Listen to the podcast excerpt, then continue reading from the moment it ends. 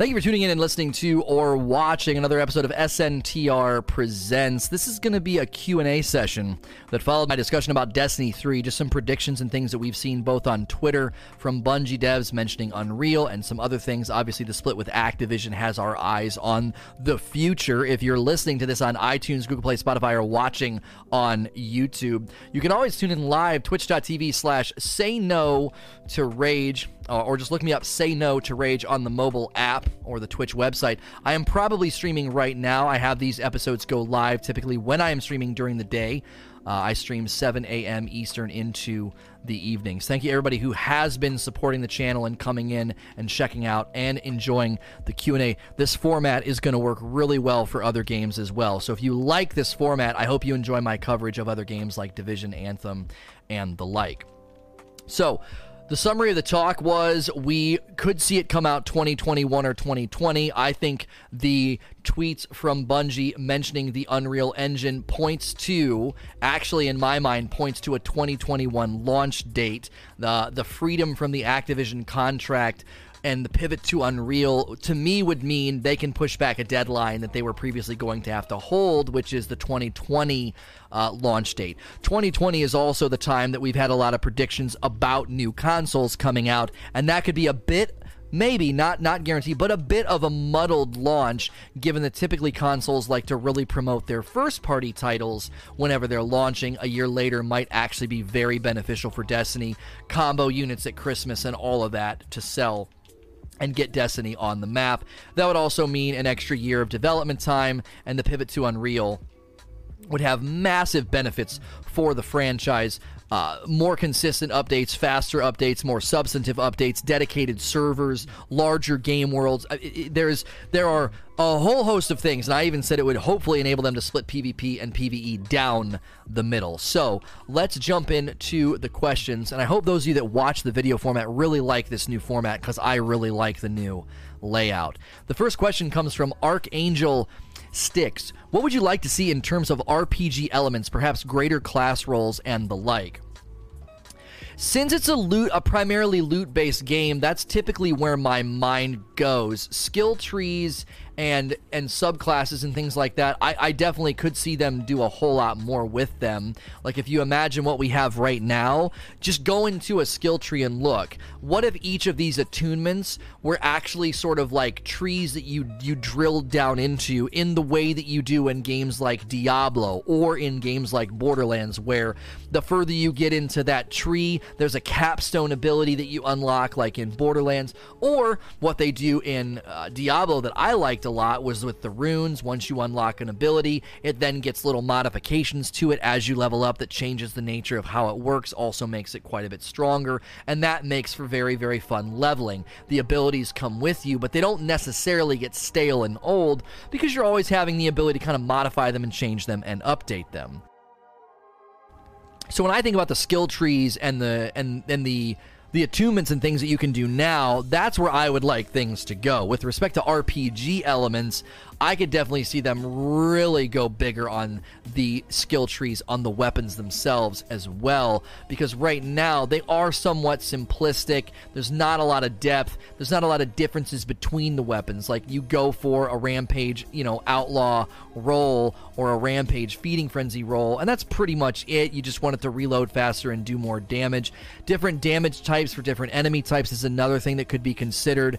I remember when I was the first time I was ever on the Planet Planet Destiny podcast, which is now the DCP uh, podcast, I remember saying, what if the different planets had different atmosphere and enemies, and then different subsequent, obvious then weapons that were then more or less effective depending on the you know the planet that you were on. That could be another thing. Again, when you can make a game this th- that significantly large, you're in a better position for that kind of depth. Now, the only thing I would be concerned about is you don't want to lose the soul of the game one of the appeals of Destiny and one of the things that this game does so well is it's it's easy to understand and interact with. And when you have that as your sort of ground level that makes the game accessible that makes the game really appealing. Uh, there's a lot that comes from that And I would be concerned if they go too far down the lane, they would lose that casual base. Now, you don't want to build the game for casuals. I think we've made it very clear building the game for the hardcores, for the grinders, you know, for the people that are in there every day. It makes more sense to build the game for them as long as the experience trickles down and is accessible and fun for people who may not want to get into all the in depth tree building.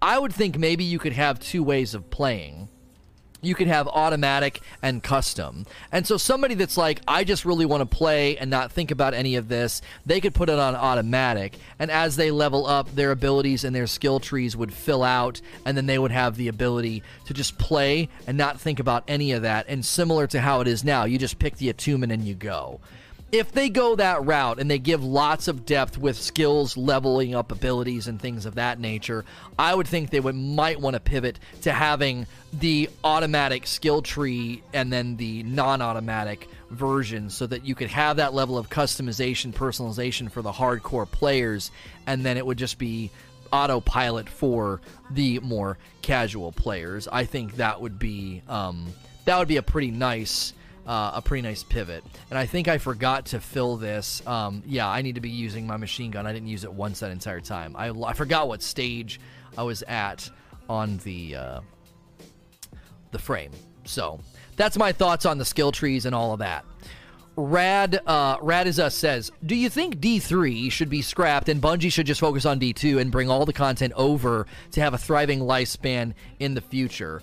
I've had people ask a version of this question before now, so I've, I've actually thought about this quite a bit, and even I think in the previous Q and A had an answer to this question.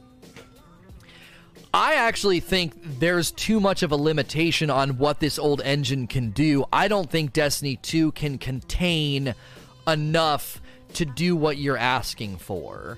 When you think about everything that they've done and everything that we've kind of learned about their development cycles and what they can build, I know that it, it's it's pretty safe to assume they're going to hit a ceiling and a cap on what they can add and shove in to Destiny 2. Now maybe that's why they pivoted maybe that's why they pivoted to the annual pass. They don't have to worry about creating new spaces and new planets, and then that frees up space. So they've got basically the ability to just keep adding to the game in the future, and then there isn't this need to like, oh, we're going to run out of space because you just you keep adding planets.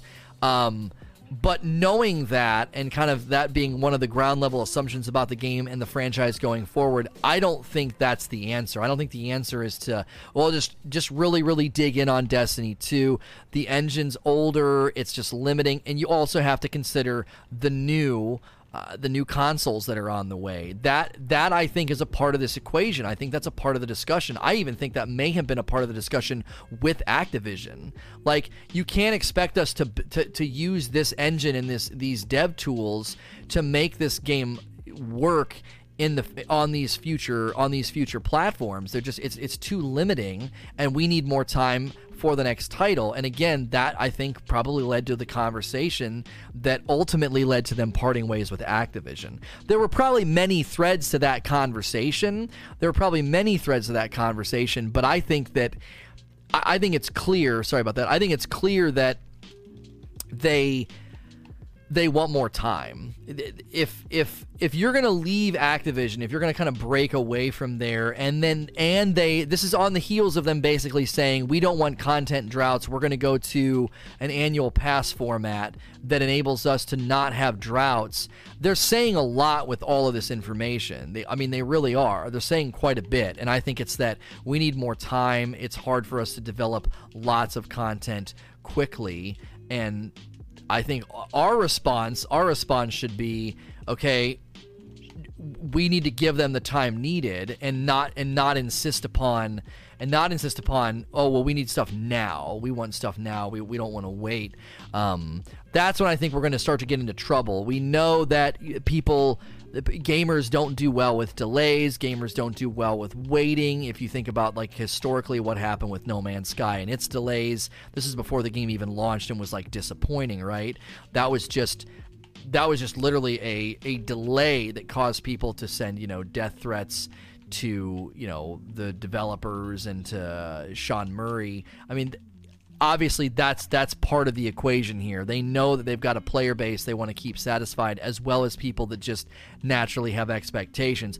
I would roll the dice and say waiting a little bit longer is better. There and here's how I'm going to put it, right? Here's how I'm going to put it. There are people who will stop playing your game if it's bad, right? We know that. I don't think there's a ton of people measurable like as a as a as a metric. I don't think there's a lot of people that would say, "Oh, you're delaying the game to make sure that it's great." Yeah, I'm never playing your game again, right? But if they launch too early and the game is bad, you better believe there would be people justifiably saying, I'm done with this franchise, man. I'm out. Like, I can't take this anymore. Another big banner launch title. We thought Freedom from Activision was going to be the ticket, and it isn't the ticket, dadgummit. This is a bad release, right? That You better believe that would cause people to stop playing, right? That would cause people to.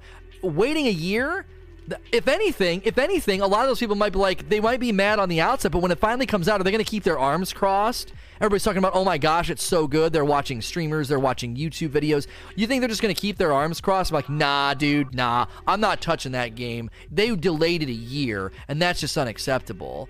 I just think you're way more likely to lose players due to bad quality than due to delays. I think people wax, you know, strong a lot about like, I'm never going to play your game ever again. Um, I think that happens a lot, and I think it's just a lot of it's just a lot of peacocking and a lot of fake promises that once the game finally lands, people would definitely buy it and play it anyway. And they wouldn't be like, no, dude, I'm out. I'm not touching it. I don't want anything to do with it. So if I was Bungie, I'd roll the dice, right?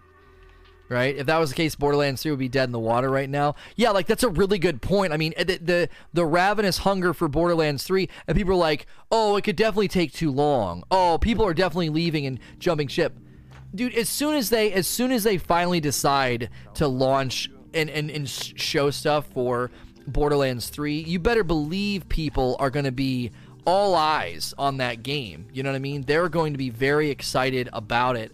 And I, now that doesn't mean you delay your game for forever right? I think you get to a point where you gotta you gotta you gotta cut you know fish or cut bait you know? Crap or get off the pot because eventually people are going to be like, okay, it's been how long? And I think games can cook for too long. Future Soldier is one that I've referenced before that I believe cooked for too long. I think it just it uh, they spent way too much. It spent way too much time in development, and it could have been it could have it could have been handled a whole lot better.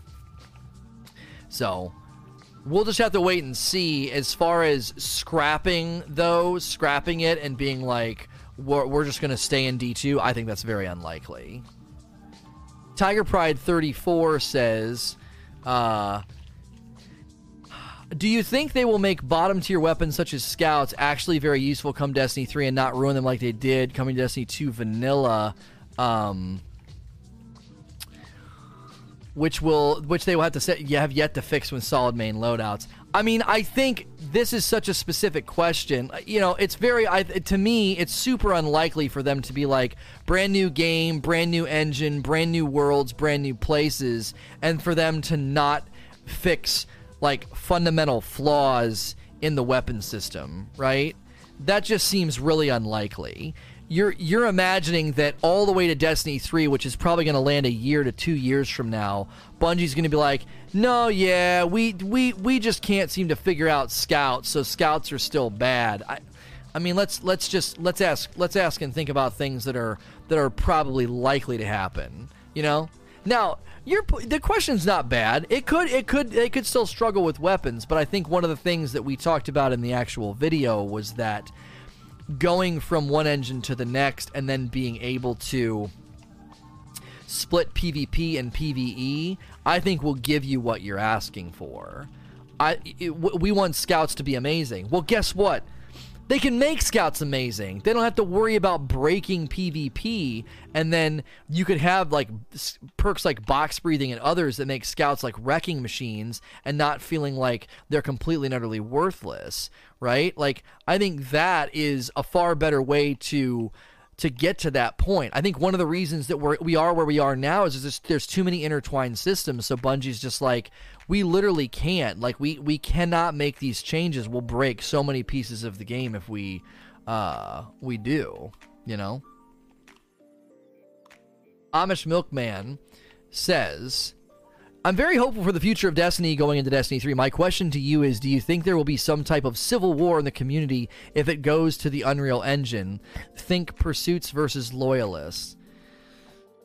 I don't understand the, the dichotomy you're creating here. Pursuits, uh, oh, I'm sorry. I read that wrong. Purists versus loyalists. Okay. Good question. I think you'd have a really hard time finding any purists about the Tiger engine. I think you'd have a really hard time finding anybody who is a quote unquote purist about Bungie 1 and 2, right? I thought it said pursu- pursuits. I was like, what? Um, so that that that's where I would land on it. I actually think purists don't exist. I don't think they exist. I don't think there's people that are sitting around and saying, "I absolutely love Destiny, and if they ever switch engines, I'm out." Right? Now, when the game finally launches, could there be people that are like, it doesn't quite feel the same, the movement's a little bit different, the FOV and the frame rate, I don't know, it just doesn't feel quite the same? Sure. Now, think about it like this, though when I went from console Destiny to PC Destiny, and I'm running, you know, a 144 hertz monitor and you know, great FOV. I, I didn't I didn't have that experience and then say, "Oh my gosh, this doesn't feel like Destiny." I was like, "This feels better." So if if they can deliver Destiny in a new engine, even if there is somebody who might consider themselves a quote unquote purist and they say, "I don't want them to switch engines. The way Destiny feels is so important to me." Well, I still think there's a pretty good likelihood that those people would say, wow, the game feels so much better. Because arguably, a purist could go on to PC and be like, this doesn't really feel like Destiny. The FOV, the movement, the speed, everything, it feels very different. The fluidity, all of that. Trust me, if you play Destiny on PC for a week and then you were to go back to console, you feel a significant difference in just movement, fluidity, sprinting, all of that. A lot of people are like, why does it seem like you're moving so fast? You know, you watch somebody play. I, I remember the first time I saw somebody play Borderlands with larger FOV than console, and I thought he was running a. Um, I thought he was running a speed like a speed mod or something. I was like, wow, like the game moves so fast. It literally was just the FOV, the the, you know, the increase in the FOV stands for field of view, and the more wide the FOV is, you get that sense of movement in a more extreme way because you're seeing more of the screen move. You're seeing more of the uh, you know the road pass imagine when you're in a car, if you look at the road going past you on the ground, it looks like you're going really, really fast. If you look out in the distance at like a mountain, it looks like it's moving really, really slow. And that's a similar idea to FOV in a video game and why it makes you feel like you're moving fast. You see more of the quote unquote road going by, and it gives you a quicker sense of movement. So, again, even if there are these these purists in the community, I don't think it would create a civil war. And if it does, who the frick cares? Like, you're still gonna play the dadgum game. Like, I can't imagine anybody being like, "Nah, dude, I'm out." They went to a new engine.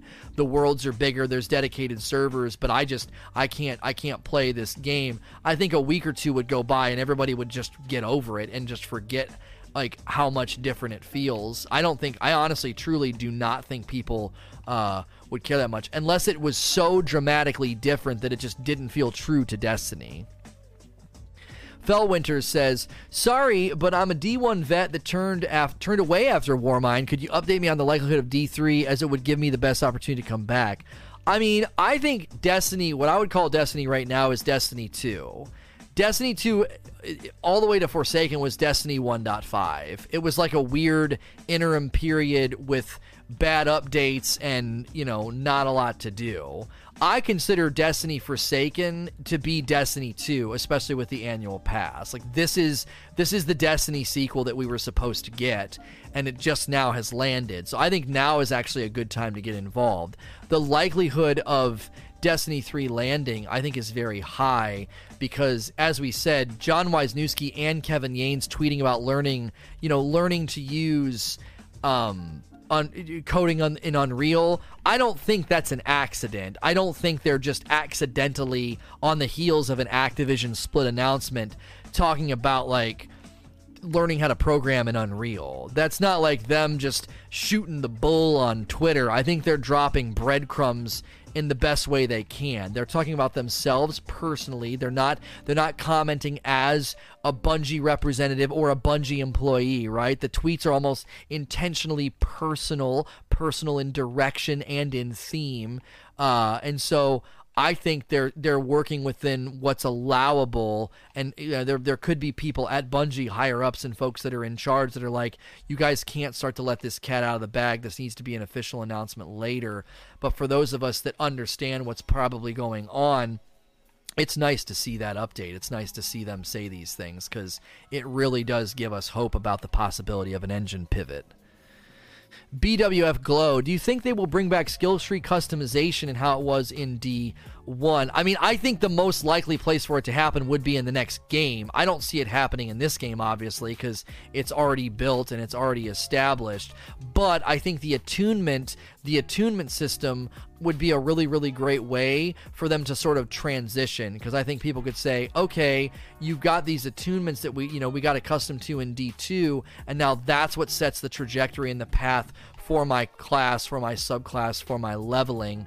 Um, and then that would make people feel that sense of like, I understand this system. It's not that hard to figure out. Um, the the attunement system is actually really really good if you think about other games that do things that are similar with respect to like you pick a certain path, go down it, and then it comes with certain abilities and things like that. I don't. I think that they're in a good place. I don't think people are like, oh my gosh, this is too confusing. I don't like it. As I said, if they did get pretty complex, if they did get pretty complex, I would think that they would then give people the option of a simple leveling and a custom leveling. So if you don't want to go in there and read all that stuff, you just want to pick, you know, I just want to pick Attunement of the Sky, and Attunement of the Sky is built around mobility and jumping and and you know these these weird leaps and things that I can do. And when I pick Attunement of the Sky, it does everything for me as I level up. I think there would be people that would pick that. I mean, we know that there are you know there are more casually minded players in the player base, and I think that that's totally fine. And I think you can satisfy them without destroying th- that new direction if that's a direction that they're trying to take. If they're trying to take a direction where they you know they're they're going more RPG oriented, I think they could do that without um without uh without it being without without ruining like oh you're appealing to the casuals well yeah they're appealing to the casuals but you know they're uh, they're also making sure to make sure that the the hardcore players have plenty to do as well. You know, so.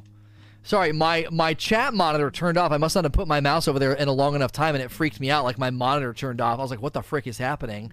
Um, so thank you for the hundred bits. Uh, thank you for the hundred bits, Strike Visions. I appreciate that. I have a question. Uh, once you've got viewership, how do you get them to consistently come back? That's not really relevant to what we're talking about right now. Um, but I'll, I'll I'll give you a real brief one-off. You need a schedule, and that schedule needs to be posted everywhere. Whether you have a bot like Nightbot consistently putting the schedule in chat, or if it's below in your panels on Twitch, or if you're tweeting it out, maybe have it be a, t- a pinned tweet every week.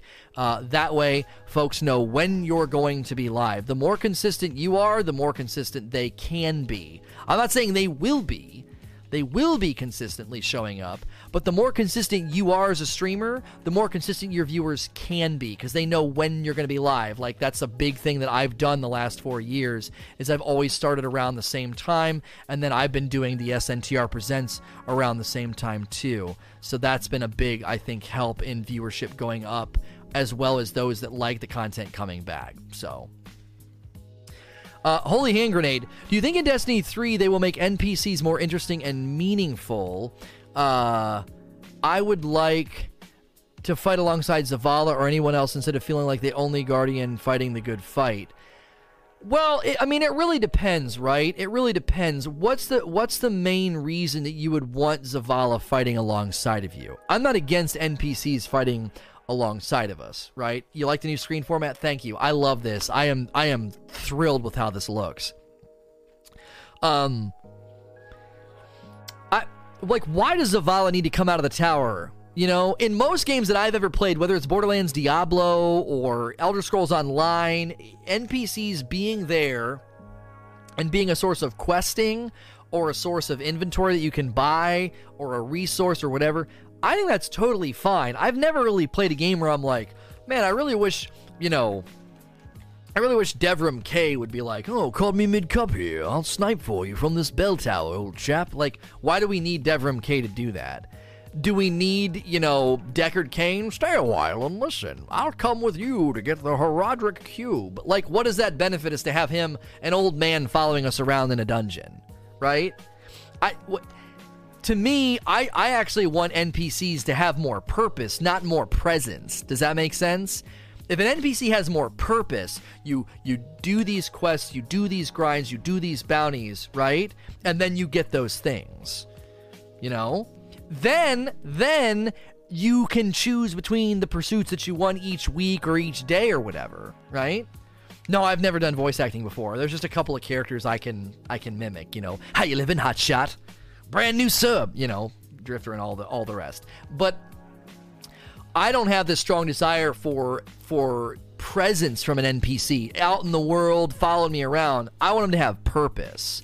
I want them to have purpose. So I think that's one of the things that Ada is bringing to the game that is so good is you know exactly what you're doing day to day. You know the pacing. You know how long it takes. You know what gun you're going after. You know what I mean? Things like that. Tomster. Uh, as Bungie are doing development and publishing, do you think they will take their time with D3, meaning it will have a later launch? Oh, yeah, we talked about this in the talk. I think, again, piece together the story with me, okay? We're splitting from Activision. Almost immediately, we're getting tweets from Yanes and Weisnewski about learning Unreal, learning to code in Unreal. Why are those two things happening in conjunction? Well, if they stayed with Activision, they wouldn't have been able to take the time to pivot to Unreal, which means the launch title would have come 2020 and it would have been just like Destiny 2. Same engine, same basic world size, not that impressive a game. It would have been better, right? Because they learned from Forsaken, but it wouldn't have been that impressive. It would have been like, it's just another Destiny, right? If they really want to make the game they've always longed to go after and longed to make, the one that we know they can make, they have a good vision, I think, for a solid RPG, then Unreal is the way, and the freedom from Activision then frees them up to say, let's pivot to Unreal and let's launch 2021. You know? So, the first video I came across of yours was the one about the Ikelos. I was mad, but now I'm here every day. I said that everybody would calm down and see things my way. Like, that's typically what happens with a lot of my, my, my predictions. People eventually see, like, oh, he's right. There's literally nothing worth using. Ikelos is an exotic power weapon. it's messing up the power hierarchy. And I think the Ikelos is still a fantastic weapon, but it's more in the lane of, its, of, a, of a tier 2 weapon. So, thanks for being here, uh, Kenneth. so, for me, I think the more I think about it, and the more even now, as for after seeing those tweets, the more confident that I am they will be launching 2021 on Unreal. Just piecing together what we're seeing. Uh, TARDIS, Doctor Who fan. Do you think Bungie should just let Destiny 2 die and focus on Destiny 3? I think this is an unnecessary dichotomy and what I mean by dichotomy, I don't just try to use big words. This is just how I talk. But I mean, like, so a dichotomy, like a false dichotomy is like, dude, we can either have tacos or burritos. And then someone's like, no, we can't. We can have both, Lono. Look. And then you make both, right? Why do you, why do you only have to have one? Right? You can only have an Xbox or a PS4. That's a false dichotomy. You can have both and you can enjoy both. You can be a fan of both platforms, right? So I don't think it's a question of we either we either focus on D3 and let Destiny 2 die or we don't build Destiny 3. Like I don't think you have to have these things being mutually exclusive. I think they can honor Destiny 2, right? And I think that you can honor Destiny 2's annual pass and the commitments and all those things, right? I think you can, and I, I, I believe that they will. They've even said they're going to honor the annual pass. The real question is, what does the Dreadnought or the Saturn DLC end up looking like? Because we know that DLC pro- is more than likely still coming and has already been somewhat built. I was banned for a year from your channel. I asked why you complain about Destiny 2 all the time. Fast forward a week after I was banned, I felt just like you. I'm not a hardcore player, so the euphoria of D2 lasted longer. Now I'm here every day. Well, thank you. That's right. I convert all you to, to, to love me after you hate me. Thanks for being here. Fet44, do you anticipate Destiny 3 launching with a different weapon frame type grinds like we got with Black Armory, or do you think it will trickle out over time? Um, here's the thing. Here's the thing. Whenever whenever you're grinding for gear in a game, I think when there is a variety of pursuits, it's more exciting. Does that make sense? So, like when you play Borderlands, you learn very quickly that the vendor weapons are pretty much not that great. They're okay. Every once in a while, there'll be a vendor that has something crazy, but for the most part, the vendors aren't aren't worth checking.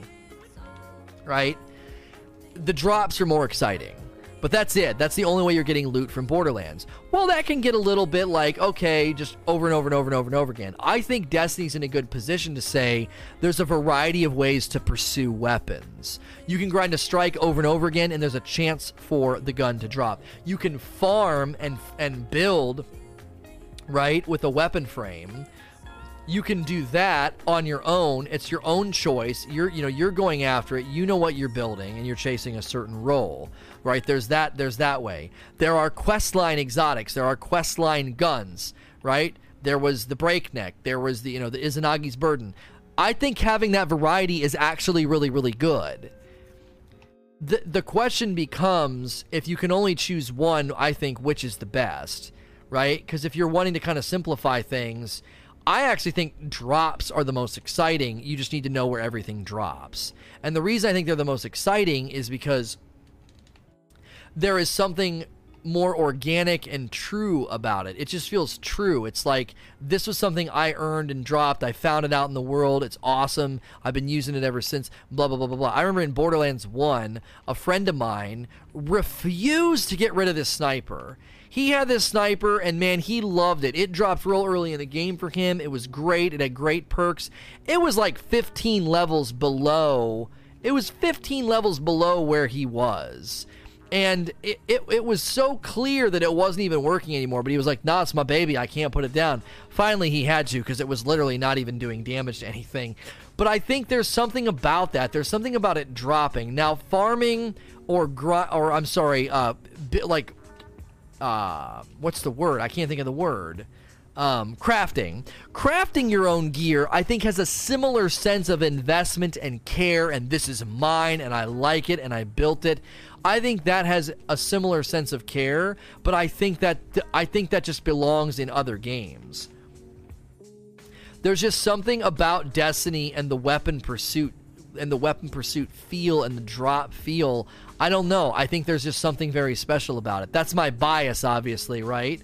I don't I like crafting. I don't think crafting should be in Destiny, not even Destiny 3. Now, if you want to talk about crafting modifications, then we could have a conversation. I think that's different than crafting the gun itself. You could say, well, you know, if you go to the gunsmith, you can, you know, you can craft these weapon modifications and these weapon modifications are used to, you know, augment or strengthen or whatever the weapons, and then that enables you to feel that sense of both, right? Pursuit and customization are kind of banging on all cylinders when you do that.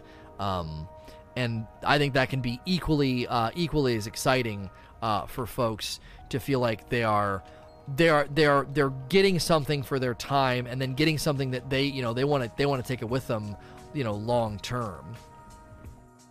So, next question.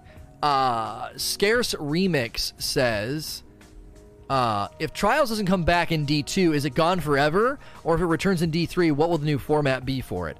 I have no idea what the new format would be, but I would think if they waited until Destiny 3, they could take advantage of some of the things I talked about.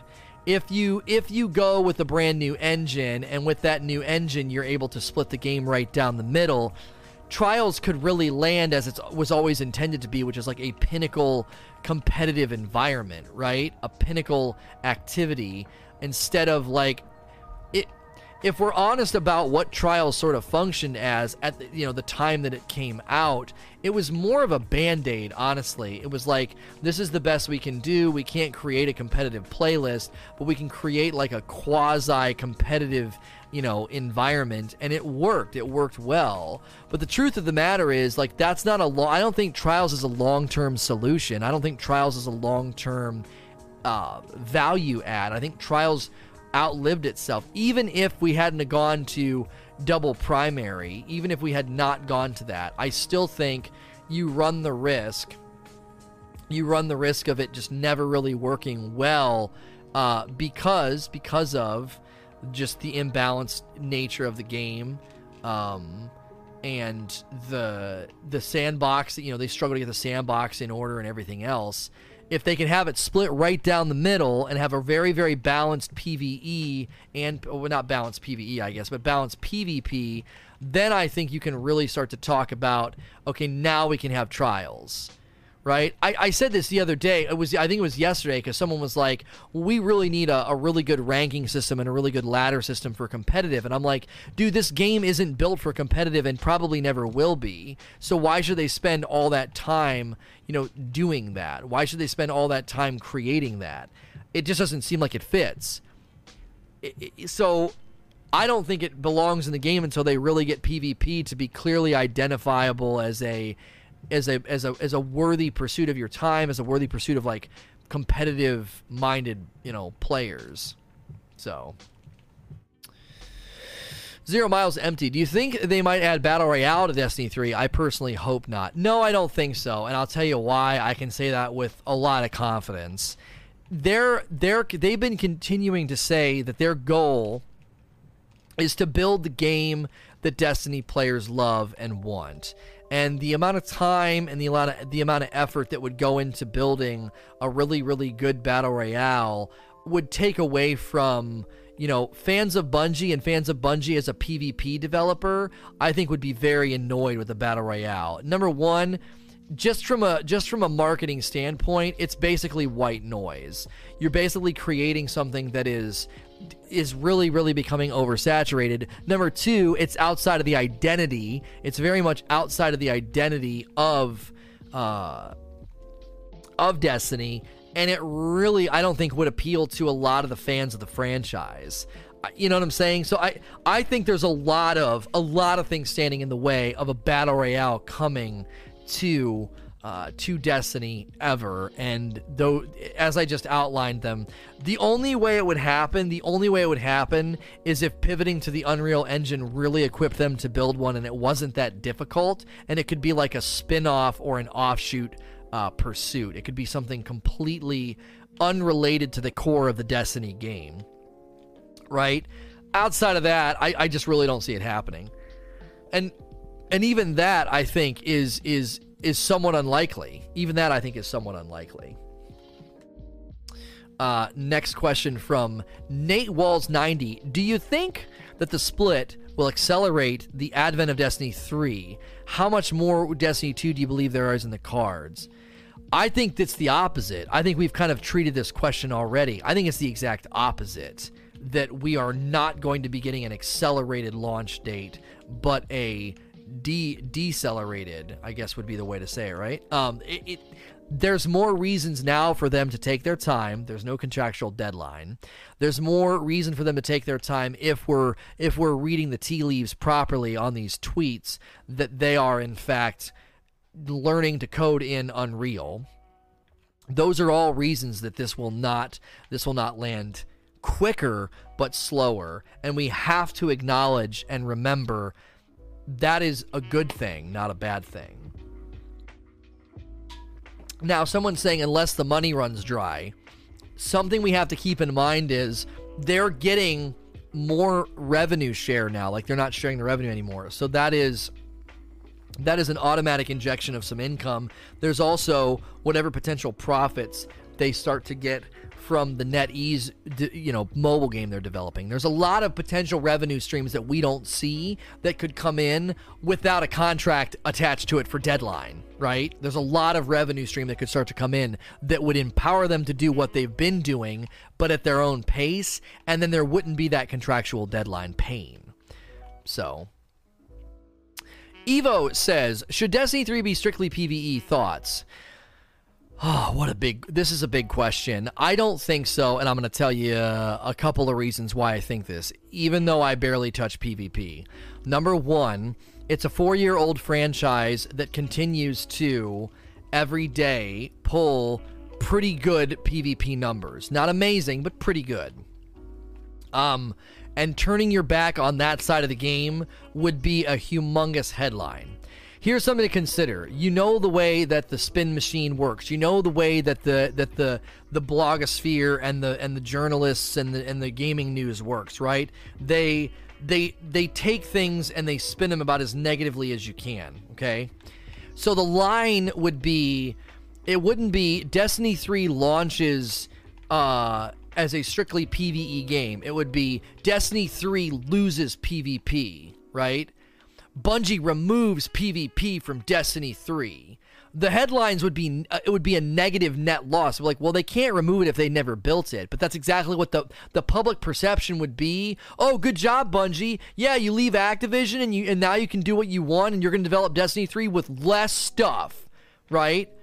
Destiny 3 launches with less content, no PvP. And everyone's like, oh, yay, less stuff, less content. Good job, Bungie. That's exactly what would happen. Okay? Now, let's make another point about this that I think is really important. Bungie is very historically known at this point for being good at PvP and they aren't known for that right now. And I'm pretty sure the Crucible team and the higher ups at Bungie and the design lead team, the team leads, and everyone else is probably sick of their PvP being a black eye on the franchise, being an embarrassment, being a frustration, right? So I would think they would really want to take a crack at having a very strong PvP. And there's something else to be considered here that I just thought of. Fortnite is paving the way for an esports scene that doesn't have to be dramatically balanced. It just has to be popular. Now, that doesn't mean Bungie's going to launch an insanely crazy PvP mode, but it's proving that there can be a lot of eyes on a game's PvP if it's popular. And if Bungie really reasserts themselves and says, this is the kind of game we want to build, and they recapture a lot of people, they recapture fans of you know there there are fans of Bungie and they recapture them and they reassert their their prowess in building a PvP game. That stands to be a huge marketing machine for them. Tournaments esports present organizations, all those things that happen when your game is worthy of being considered like a competitive game that can be used for tournaments and really exciting competitions. I mean, just look at the look at what Trials did. Look at what Trials did in an imbalanced in a very imbalanced D1, right? People are complaining, people can't stand it, they hate the meta, use your primary, and yet still, the audience capture for Trials was very impressive. It was a mini Fortnite. Like, it was a mini Fortnite. It was a consistent, big viewership injection on the weekends for a lot of those streamers that pivoted to Fortnite, you know? Before we had H1Z1 and PUBG on the on the platform, Trials of Osiris was a nice, consistent you know, viewership injection on the platform, and it was all centered around PvP. So I just rattled off a lot of reasons for Bungie to not turn their back on the side of the game that I have said is a thorn in the side of the game. It's a tack on, it's an add-on. I don't believe it was originally part of the the conception of Destiny when they when they dreamed up this game. And even though I've said those things and even though I barely touch PvP, I think PvP is important for the future of the franchise. Uh, Creeper Nation, do you think the Destiny 3 will carry its momentum or fall? I mean, this is just a lot of spec. This is a very, very speculative question. Uh, I think if they play their cards right, momentum will be the result. If if they have to make it land a little later than they initially wanted, I still think momentum will be the result because I think at the end of the day, if they can say all the things we want them to say, dedicated servers, larger worlds, new engine, this and that, blah blah blah. There's all those things they're going to potentially get to say. Well, that I think is a is a huge, huge momentum injection that they're not going to get if they don't if they don't get to say any of those things and Destiny 3 just launches 2020 on this engine they don't get to say any of those things they don't get to inject any momentum they don't get to inject any hyper excitement it's literally just yeah it's another Destiny uh, and same engine, same peer to peer, same instances, same small stripped down game. I don't I don't uh, I don't think that would work very well personally. I really don't. I think that they have far more to lo- far more to to earn and garner by taking their time and really making the game great and it'll be the long game, right? In streaming, I play the long game. I don't worry about the short-term goals and the and the sub trains and the gimmicks. I play the long game. And even I in my own streaming career have seen that pay off. I've seen the evidence that taking the slow but more more value or more quality oriented route instead of the quick win has has even now announcements and things I'm getting to do is starting to pay off. Um, if I was still just doing raids and still just that's all I was doing was I was just a raid Sherpa streamer, I think some of the opportunities that I'm I'm you know I'm getting noticed and getting things coming my way it is because I took a painful I took a very painful route and a very painful choice. I sacrificed easy subs, easy viewership, easy money for another another path and another road. And I think Bungie could do something very very similar here. So we're going to apply the catalyst and get that range there. That's exciting. Um, I'm that this. I typically was turning people away. They're like, dude, use the Risk Runner in the in the Bergusia Forge. Man, oh man, is it nice? Uh, it's very very nice. Uh, it's it's Xander says that makes me think of uh, Buffy the Vampire Slayer. It Xander says, given the split from Activision, what are your top changes you would like to see for them to make D3 what you really think has been restricted from their previous contract with Activision? So at the at the most at the most ground level, right? At the very very bottom level, I think world size is a huge problem in Destiny, right? The game doesn't feel big. It almost feels like instancing episodic. It's like you go from one little area to the next. I don't feel like I'm in some epic space tale. I feel like I'm going I feel like I'm in a, a shopping a, a video game shopping mall, right? I'm in a video game shopping mall. You go from this shop to this shop to this shop, but there's never that big grand moment where you walk out and you're like, holy smokes, boom, the, the, the game just like opens up. Like if you think about some of those moments in Zelda Breath of the Wild where you crest over a hill and the camera the camera zooms out and like gives you this oh my gosh look at how big this world is. That happened in tomb raider and uncharted. There would be those moments where you would be walking in a cave and and you couldn't see right? It was very white and you stepped out of the cave and the light your eyes adjust to the light and then all of a sudden you're like oh my gosh look at the size of this area that i'm about to go into and puzzle solve or you know drive around in the jeep or whatever. Like that creates that sense of of of bigness that I think Destiny has just always unfortunately lacked. And the art team is phenomenal. Like there are sections of Destiny 1 that give you that sense, but it's it's really infrequent. I'll give you a couple examples. There are spots in the Dreadnought where like on the Alak-Hul mission, if you remember when you're about to go down into his chambers and there's that big long bridge and you get spammed by like 20 thrall in a row, okay, before you drop down and fight Alak-Hul. He's hunting you, right? That mission if on that bridge you look to the left and to the right, the sense of size of the dreadnought is absolutely enormous. There is just chambers upon chambers, just so far down. It, it, it's to a certain extent, there's almost like a sense of like it's nauseating. It's like this place is so big, you'd be dizzy standing on that bridge looking to the left or to the right. When you fight Oryx, and in the background is the rings of Saturn and the planet, and it's just massive in scope, and you can just see for forever. When you kill Oryx and he backflips towards Saturn, like these are moments where you're like, oh my gosh, look at the size of this game, right? Well, that's really rare and infrequent and i think i just captured and like retold moments that are ingrained in my mind. Why? Why can i do that? Because that's there's just something about that. There's something about those mo- I, I, those, those moments in Breath of the Wild and Uncharted 4, I've not had those moments happen to me in a long time. The Tomb Raider was the same way, and and those moments in Destiny 1 haven't happened for a long time, but they're ingrained in my mind. So if you were to come out of a cave in Destiny 1 and step onto the European dead zone, and it would just be this giant, sprawling valley with hills and trees and caves and like ships going by and people driving by and sparrows, and off in the distance you can hear gunfire like da da da da da da da da da. You're like, this place is massive. That that would do that does that does something to you, right?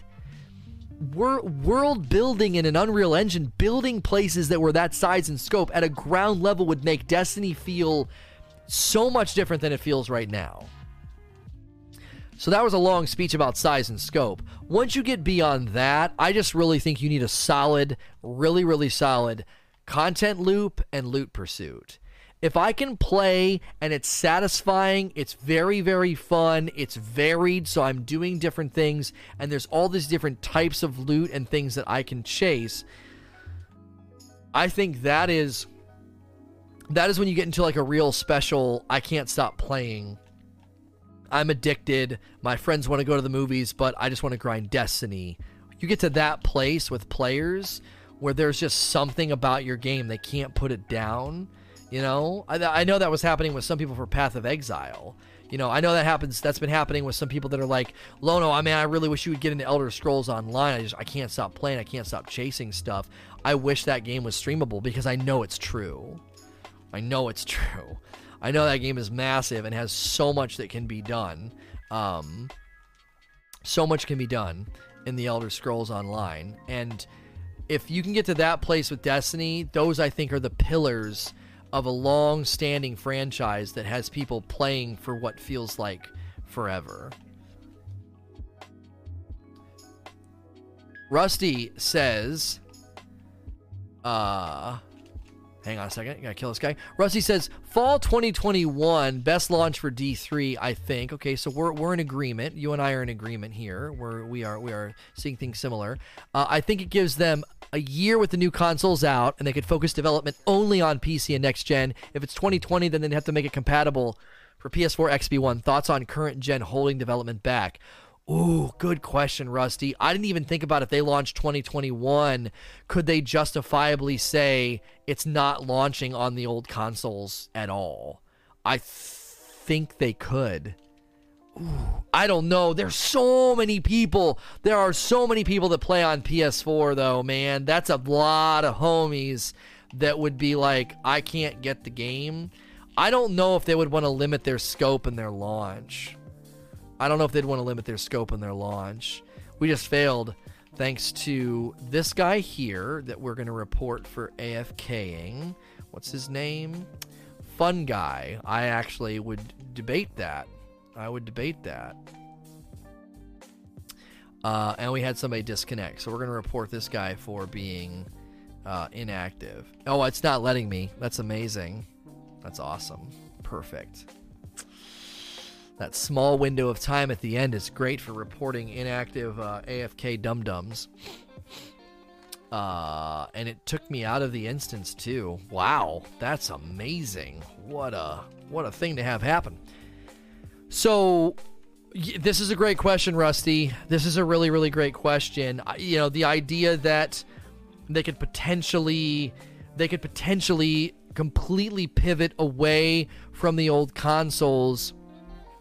It's risky. It's risky because again, the amount of people, the amount of people that we know uh that we know are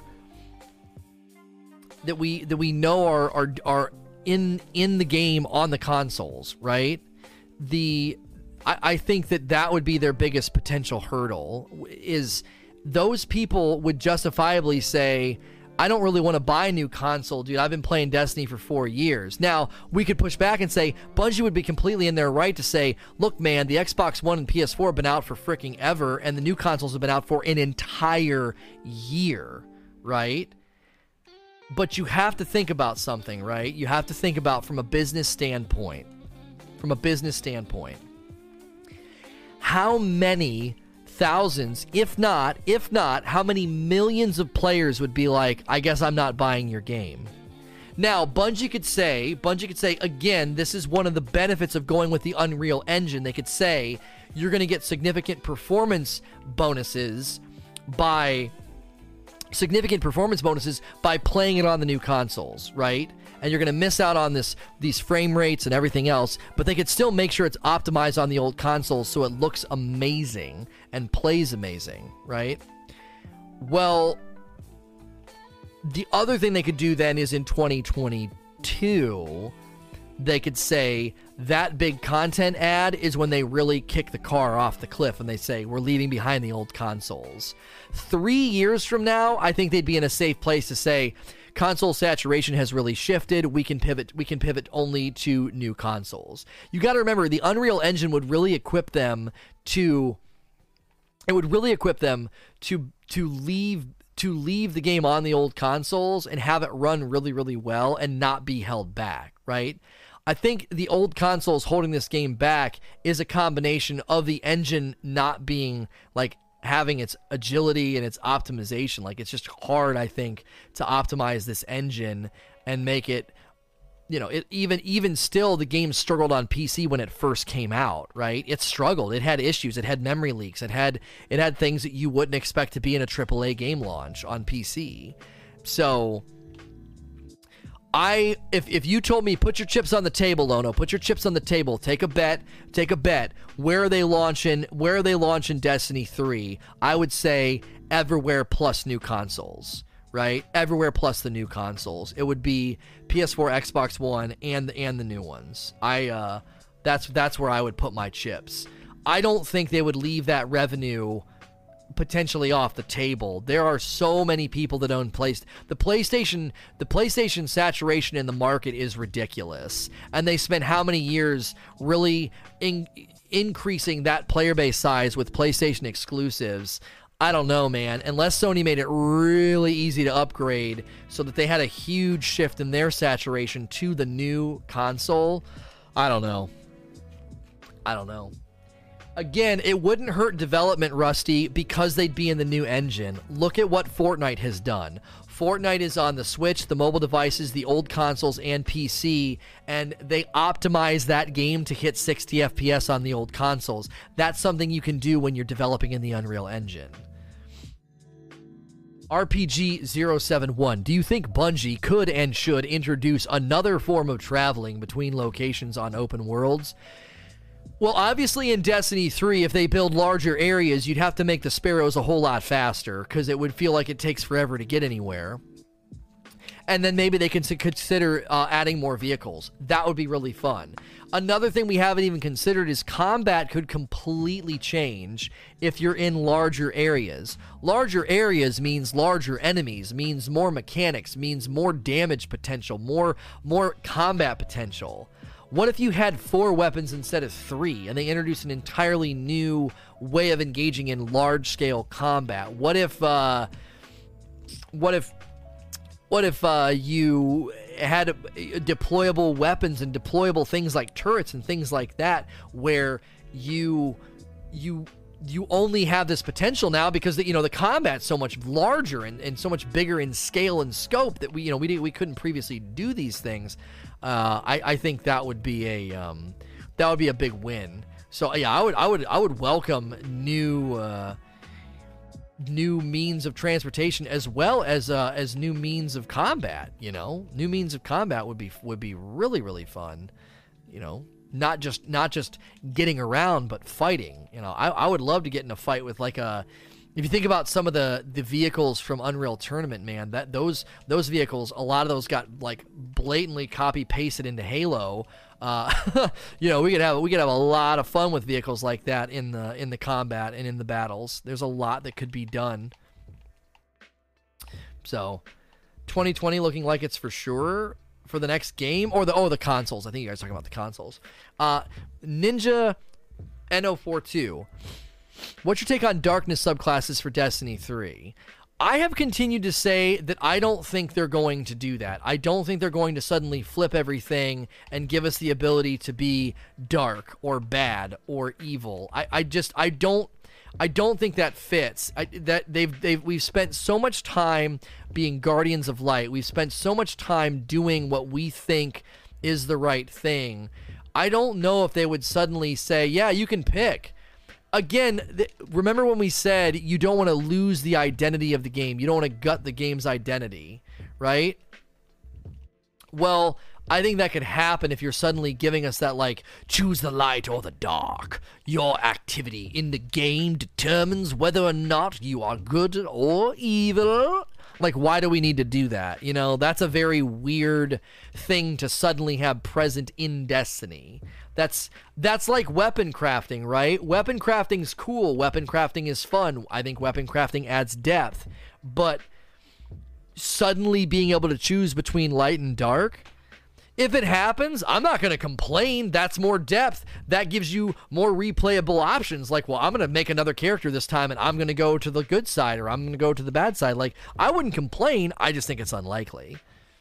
Jiffy Nano, with the flare up of demand of crossplay, uh, do you think Bungie will push for crossplay for D3? They better. They better if like think about the potential for what we were just talking about with respect to you know where do you launch the game, right? Think about that. And then think about the potential of saying and you can play with anybody anywhere anytime. What a freaking mic drop that can be for a game, right? Just boom, nuclear explosion.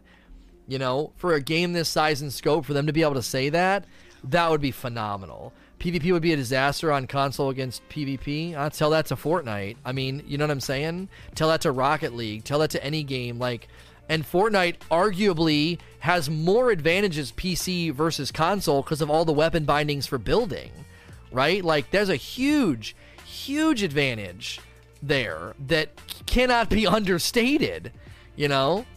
I, I would I would wager to say I would wager to say that Destiny, if they continue to have it feel the way that it feels, is is there's less of a gap between the PC and the console. There's a gap. I'm not going to deny the gap. There's a gap, but I think it's I would think that it would be somewhat not as uh, expressed. And remember, it happens in Fortnite, and no one, no one looks at Fortnite and says, "What a disaster, dude! PC versus console. I can't believe they do crossplay." Crossplay on Fortnite is a consistently celebrated thing in the gamer world. Consistently celebrated. Nobody ever talks about PC versus console ever in that debate, in that discussion. Because again, again, think about what they've done in Fortnite. Yo, what's good, Crucial? How you been? I haven't seen you in a while. You are a homie, man he is a homie.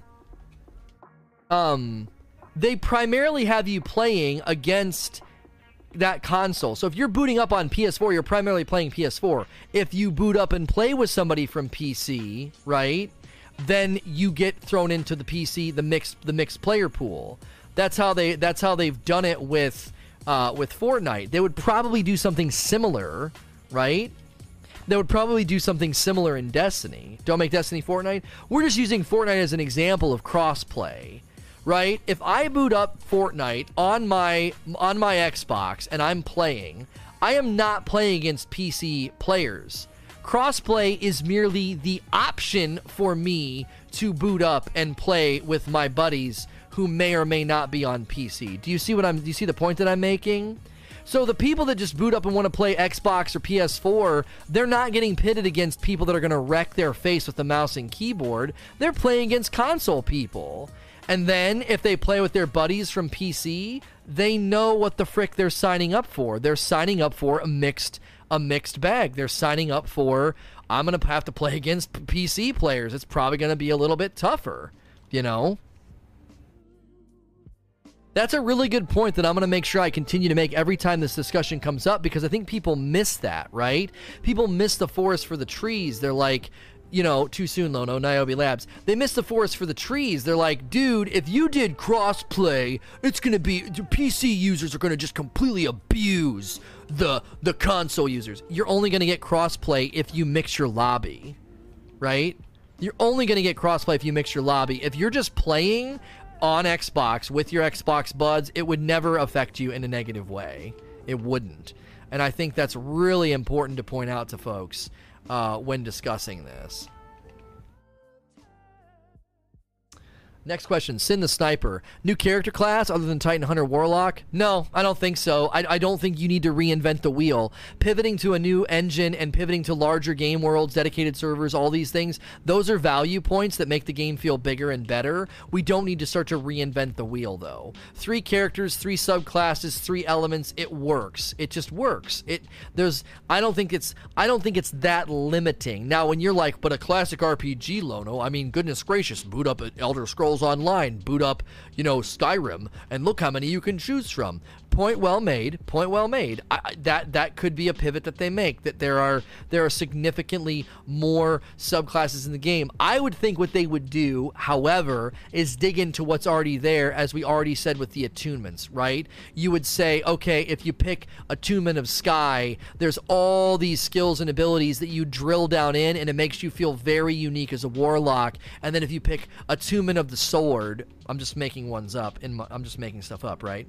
You pick attunement of the sword, it completely changes your experience, and then you drill down into those skill trees. Still Warlock, Hunter, Titan, still Solar Arc, Void, but those sub those subclasses would be significantly fleshed out and would feel like there's a lot of variety. You could completely change your Warlock in a week You'd be like, well, I've been running Attunement of the Sky and it's really fun. I'm floating, I'm agile, I'm doing this teleportation in the air move. You know, I'm teleporting four times, and every time I do, I teleport, I freeze, and I do a Nova Blast, and I teleport again, and then I do a Nova Blast take that super idea, Bungie. That one's pretty cool, right?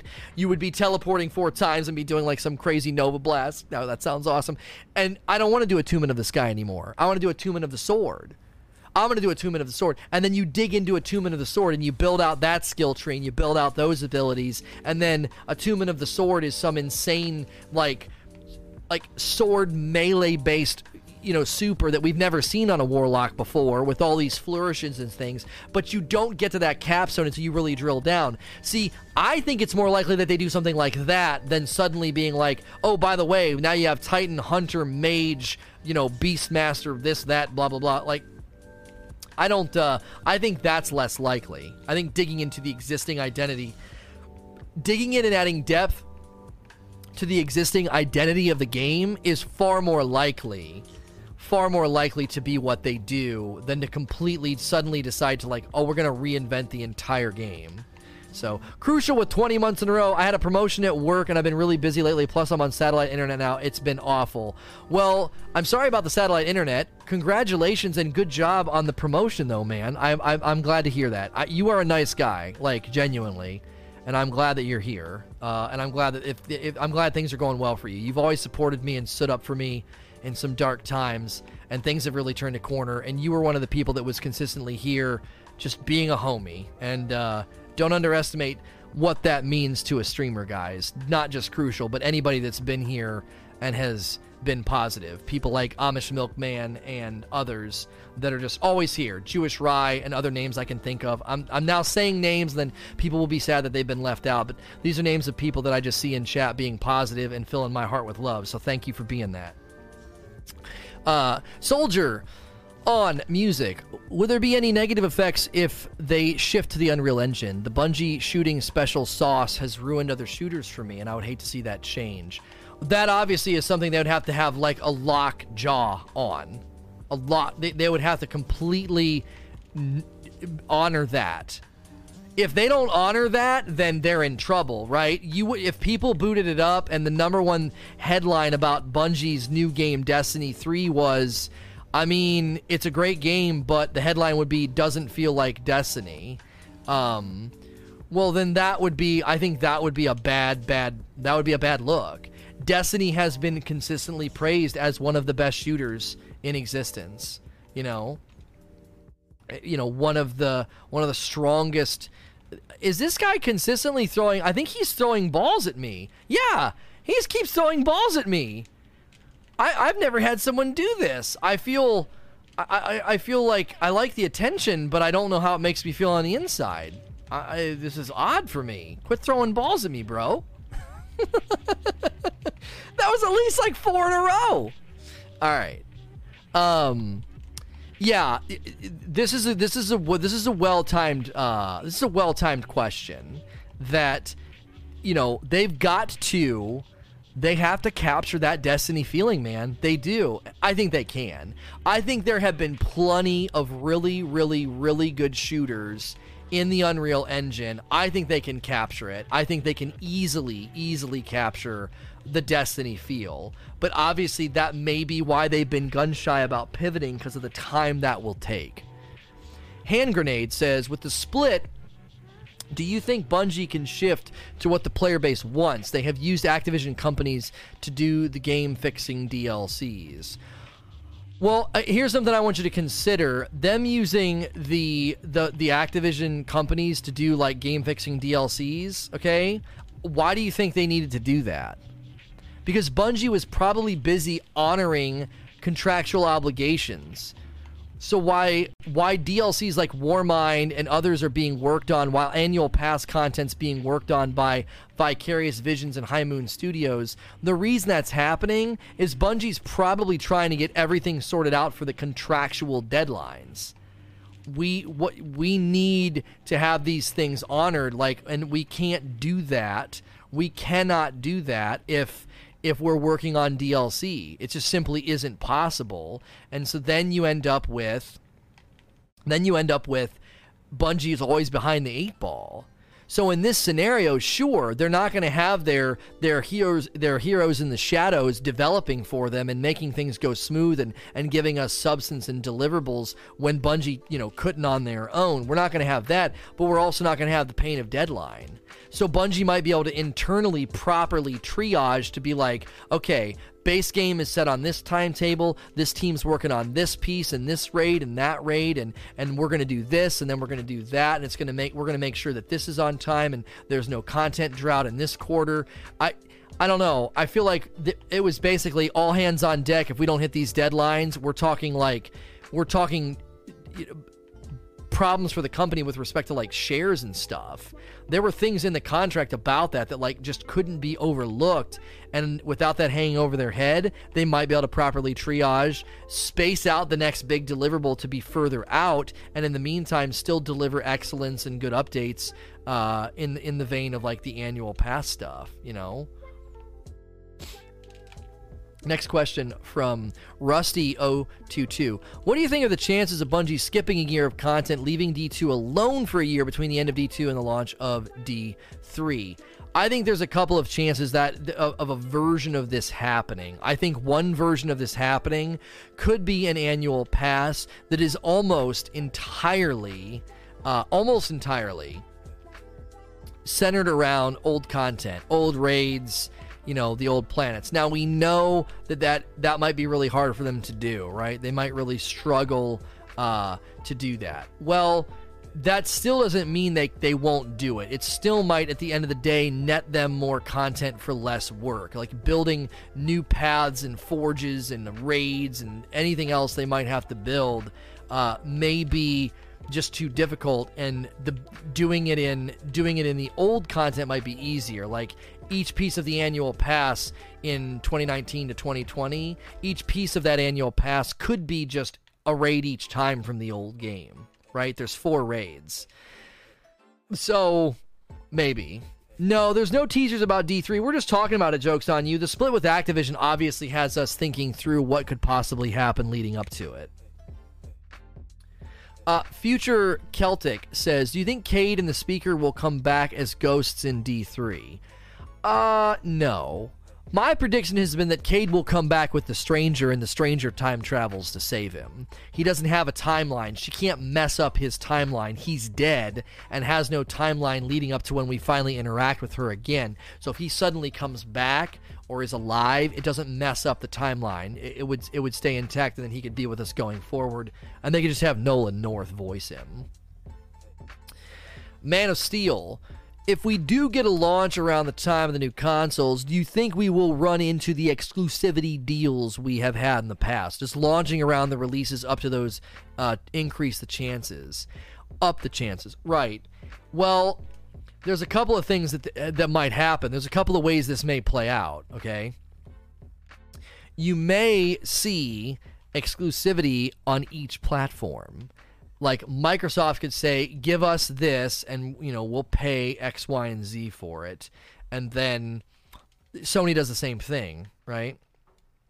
What that does is it it it is not ideal, but that gives that gives increased revenue to Bungie for things that are, you know, exclusive to that console. Pre-order and get this, pre-order and get that, blah blah blah blah blah. I would hope they would be less substantive things, but Microsoft and Sony would be willing to pay for those things as a as a defining attribute of their console. You know, pre-order now on the Xbox and get the midnight, you know, the Midnight Angel shader pack right? And then Sony's like, pre order now for the Sony PlayStation 5 and get the Daybreak Dawn of Angelus shader pack. And you're like, oh my gosh, I don't know what, I don't know what, they all sound so awesome, but it gives them something to say that distinguishes their platform. It funnels mon- money to Bungie, and as long as, as long as it's not like, as long as it's not super significant, then I don't mind. I don't like when it's like I don't like when it's a strike or an exotic. Do you see what I'm saying? I, I, that that that kind of stuff is what ends up really annoying me because that's like those are pieces of content that we all would really really like to have. You know.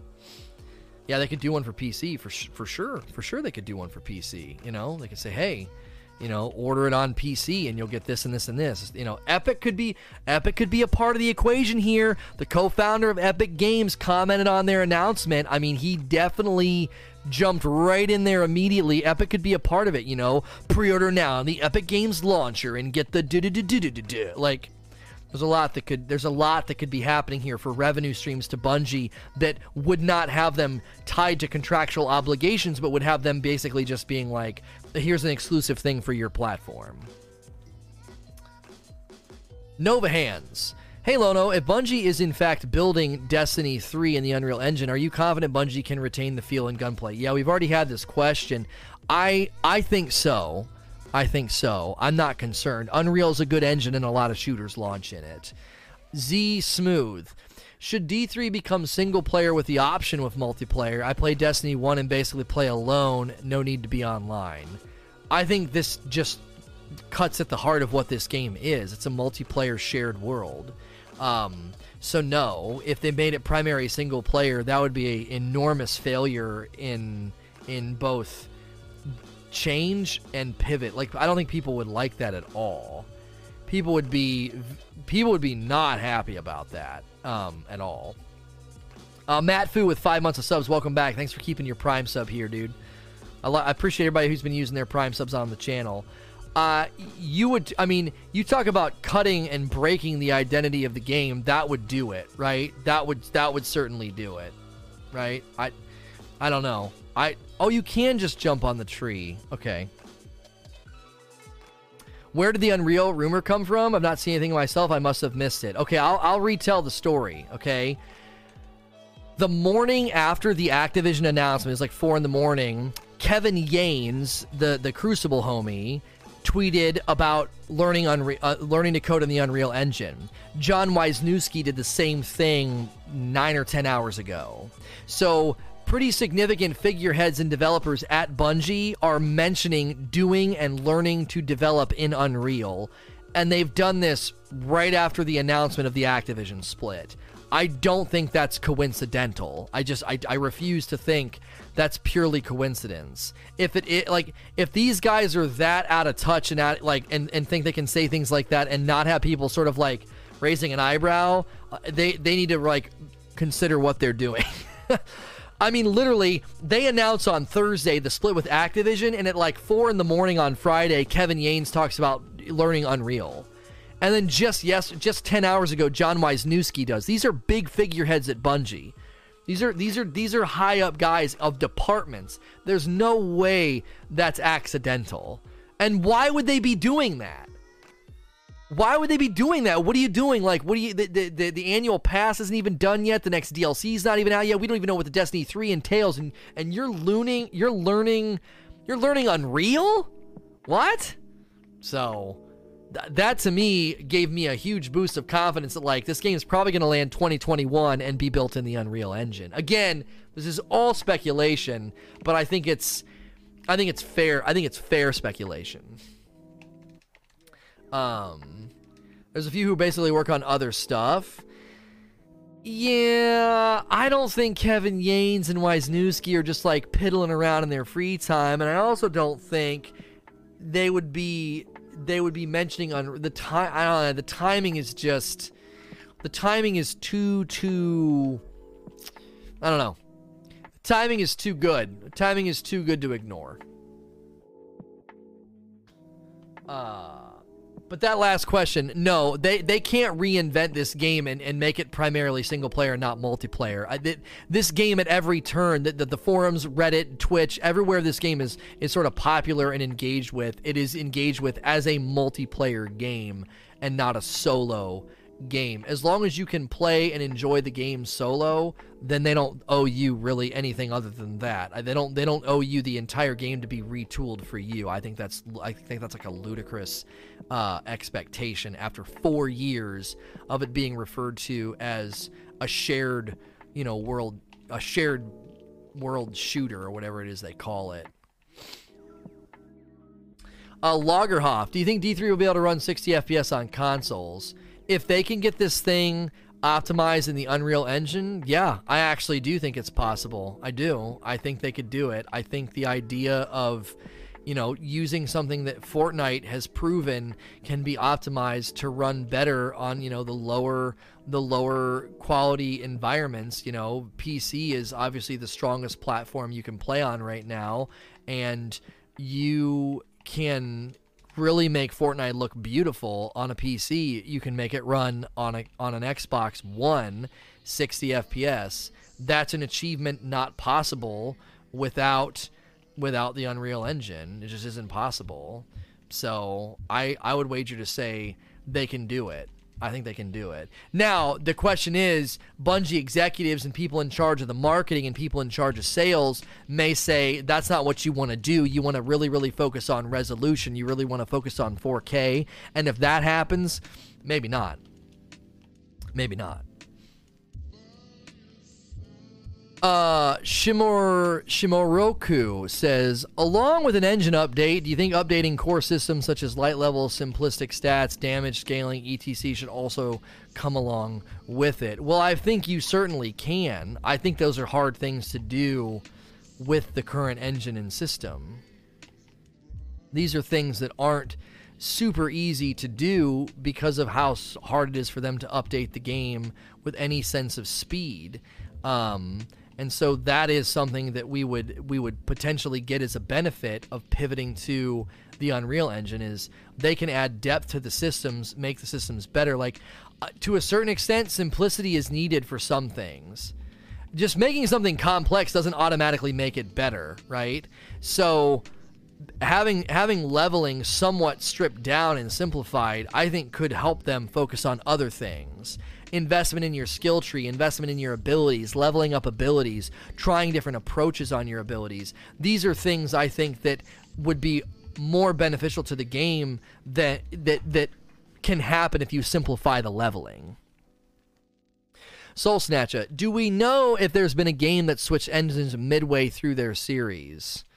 Um, man, I don't know. Uh, that's a great question. People in chat are going to have to chime in on this one. I honestly don't know if that's even a thing.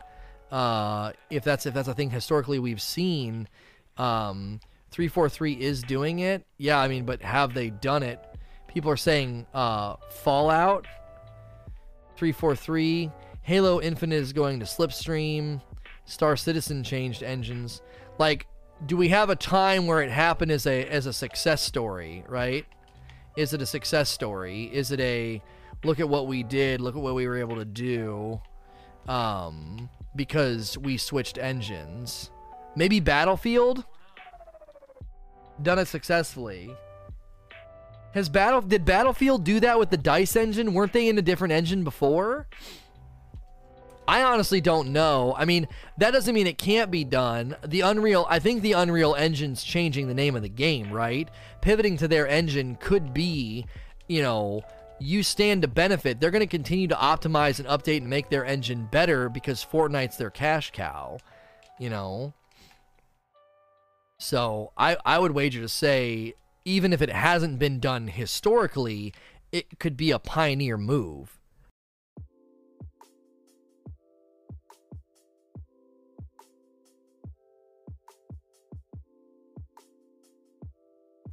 Sorry. I had to cough and I didn't want to cough right on the mic. And then it like didn't happen. It was like a tickle and it like didn't happen. Battlefield's on Frostbite.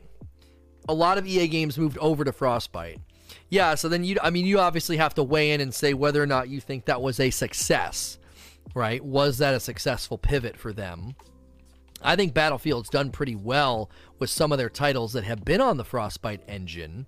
Um, well, another question to ask too is, you know, how how many games are this size and scope and are attempting to do what Bungie's doing with Destiny as well? So you have to argue like, is it is it worth it? And then the argument would would be based off of what's the intentions of the game, what are they trying to do, why why what's the what is the net benefit, what is the impetus for switching engines has to be in there as well. A lot of companies aren't going to switch because like think about it Call of Duty is running on a modified Quake 3 engine. I don't know if that's true of the latest title, but up until like one title ago, it was a modified Quake 3 engine. I mean, that's freaking ancient. I was playing Quake 3 in high school 20 years ago.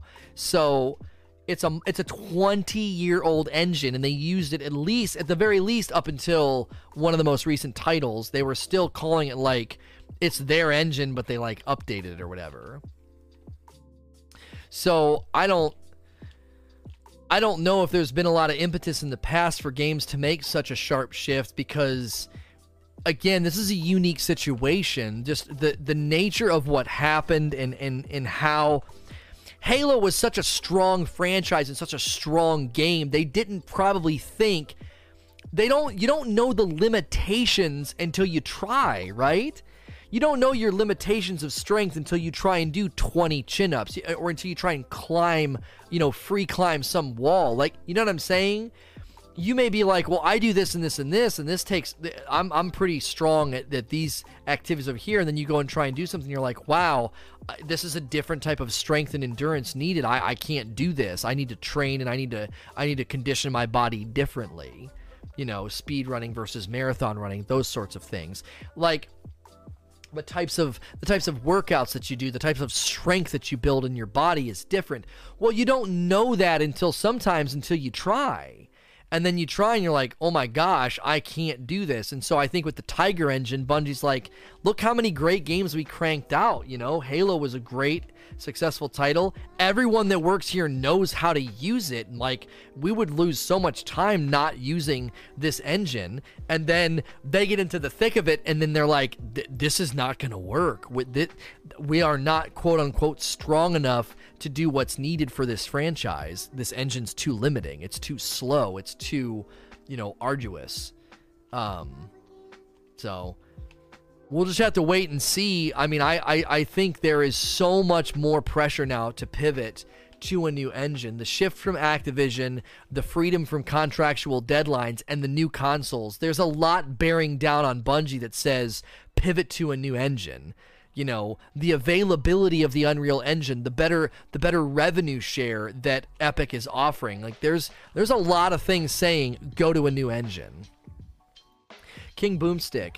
With the thought of D3 ramping up the RPG features and mechanics, NPCs should play a more important role. What would you like to see? Uh, would you like to see more Vanguard members? Uh, they could be used as class trainers and quest givers, maybe multiple Vanguards of the same class separated by subclass. I said earlier when the question of NPC came up, I want them to have more purpose, and you're getting at that idea, I think. You're getting at the idea of this would give them more purpose. Um, and the the nature of like training in the subclass as we were talking about like drilling down in one this could do that. This could bring that element of customization and investment that would make it feel like these npcs have purpose. So you have an npc that was focusing on solar but not just solar but solar and attunement of the sky and it's all that agility stuff that we were talking about and floating around and doing doing different supers and then teleporting right? Like and then you would go to that npc and there would be missions quests and bounties associated with that subclass. And the more you did those things the more you could kind of advance that subclass and level it up. Like maybe they're they're the source of your skill points for that subclass and so you're going back and reporting to them. And again, once you're done, you're like, okay, this I like a Attunement of the Sky, but I want to try a Attunement of the Sword, or I want to try, you know, a Attunement of the Mind. You have all these different attunements that lead into different abilities, and there are warlocks that train you and send you out and have you doing things, and then that earns you your skill point. As long as the NPCs have purpose, like when they're just standing there not really doing anything or just selling a couple of guns, I don't think that is I don't think that's what what I don't think you're getting a lot of. I don't think you're getting the capital out of them that you you should. I think there's a lot more that could be that could be done with them. Now I did this last time and I got right up there, um, and now it's not uh, now it's not working. I thought I just I thought I just went right up the tree. Uh, maybe I have to come from the side. This is weird. Last time I got right up right up in here. It's like the it's like the sparrow doesn't want to tilt up. It was tilted up last time. Maybe do you tilt it up off the rock and then go? Because once you get the nose up, you can pretty much like just hold the button down and you'll just start climbing.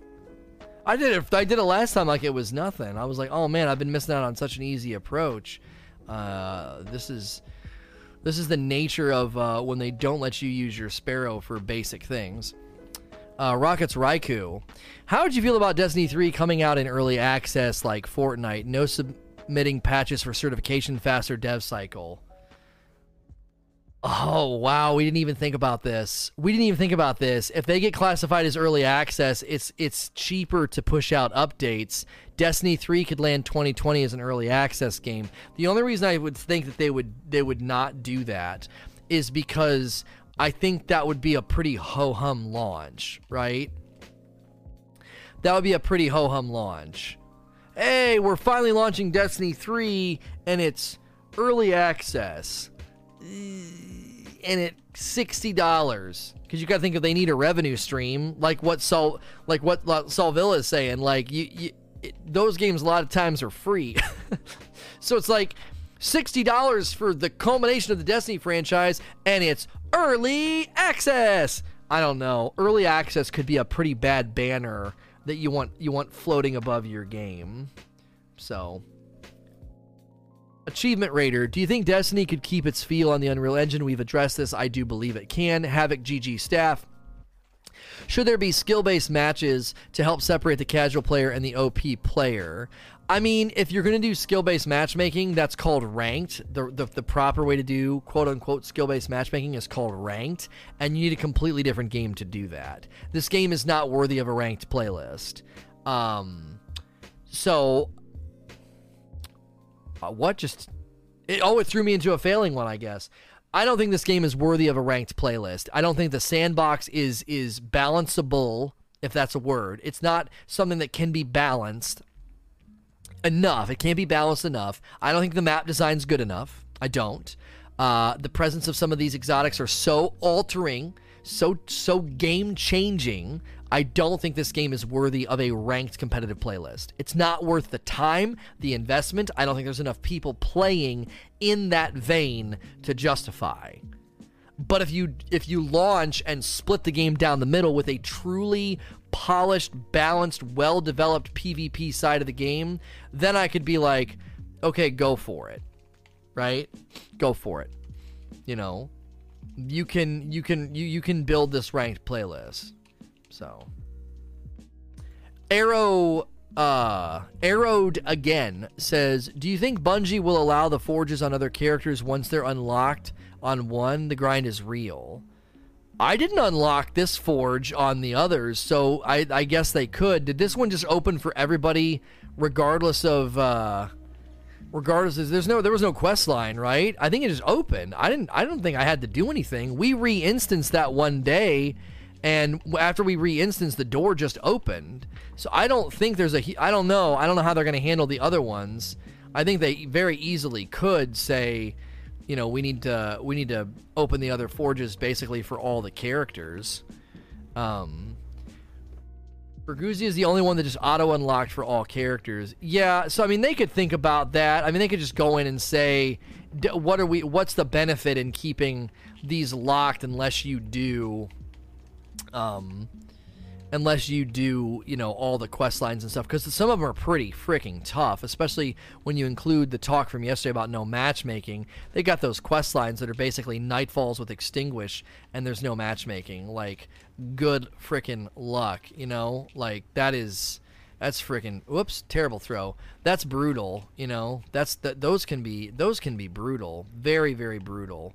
Uh, and I just don't think that's how you want people to feel when they're when they're grinding that kind of content. You know, it should be exciting and fun. Challenging is fine, but it definitely it definitely feels like the lack of matchmaking, especially, uh, makes me want to say just open the forges for all the characters after you open one. You know what I mean?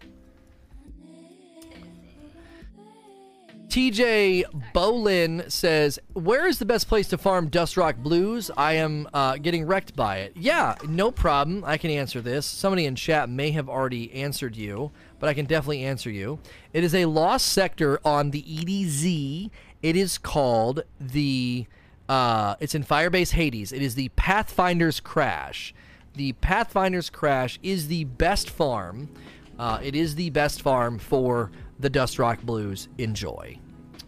Uh, Rock Leo. Maybe Bungie should not nerf One Eyed Mask, but instead bring Wormhusk back to its glory and bring up the Ram. Thoughts? I don't have a whole lot to say about this. I, obviously, we want things to be balanced. Obviously, One Eyed Mask is on everybody's radar as being one that is in need of balance. Uh, you know, it, the frustrating thing is, is like hearing like Blade Barrage is getting you know a damage nerf. As soon as I hear that, I I kind of cringe. You know, I'm like, really? Like we th- these are great items. These are great. These are great. Uh, these are great abilities, and they're already they're already being targeted. You know, for uh, for nerfs and i don't know it just it's always it's always a little upsetting when you when you see your token your token prize made weaker in the game. When i fi- i remember finally getting Sur- regime. I'll never forget this by the way. I'll never forget this. I wanted it. I thought it was such a cool looking gun in d1 and when i finally got it they they nerfed it like a week later. And i mean i was furious. I don't even know the extent of the nerf. All i knew is my buddy was saying it's it's not the same anymore. It's not very strong. So i don't have a whole lot to say here other than i i hope they do a whole lot less nerfing and as you're saying take more of an attitude of bringing everything up uh bringing everything up to match White Light says, "Do you think D3 will still be on Battle.net or switch to a different launcher or even make their own launcher?" I think the most likely switch, if they do switch, will be to the Epic launcher so they can benefit from the crossplay. Uh, the architecture that's already been built there, I think, could be a big win. Uh, could be a big win for the franchise. I think crossplay is slowly becoming an industry expectation, uh, and when your game is a shared, you know, open world game, uh, I think that's a that's a benefit as opposed to it being, you know, sort of that I don't know. I just feel like the limitations from from not doing crossplay is significant, and I don't. I, I just feel like more and more game companies are going to approach you know the the platforms and say man you guys you gotta let us do this. It's so much better for the game. It's so much better for the community. And the response is overwhelming. Look at the revenue that you get you know automatically here. Um, you know i think those are things that that have to be that have to be established as standards in the uh, in the industry and i think that's happening. I think fortnite's helping with that. So i hope i hope we see you know fortnite continue to influence the market of expectations uh, from 60 FPS um, to, you know, from 60 FPS to the the the nature of how they've they've they've established crossplay as something that can be, you know, given and expected. Um, I would hope we would just get more of it across the board, not just in Destiny, but in all games. Serpentius, despite the fact that there have been tweets that seem to indicate Bungie could be switching to the Unreal Engine, do you think it's possible they could migrate to something else? I don't know why. I don't know why Weisnewski or Yanes would waste any any amount of their time of day, uh, you know, looking at Unreal if they're going to something else. What we know about the Unreal Engine and what we know about Epic and how they've how they've shifted in their in their dealings with people who use it, I just I don't know. I feel like there's a lot of reasons to, to there's a way more reasons to use Unreal than any other engine. Arzani says, "Do you think Destiny 3 will come out when the new generation of consoles comes out?" Yeah, we've addressed this question. It does seem like 2021 is more likely. 2021 seems more likely. AC23, why do you not need to do the raid to get max power in D uh, in D1 year one? It was like that, and it made the end game last longer. Um, I'm going to be brutally honest about that system of being forever 29. It didn't make the end game last longer. It is an artificial it is an artificial extension of playtime. The only way for you to level up is to get a pair of boots from the bridge encounter in Crota, and you don't get it. Got got to try again next week. How is that extending the end game? How? you coming in and raiding once a week is that end game? Is that end game? I don't think that's end game. I think grinding for rolls on guns and armor is end game. That's you. That's you building out your. That's you building out your your gear, your loot. That's end game. End game isn't.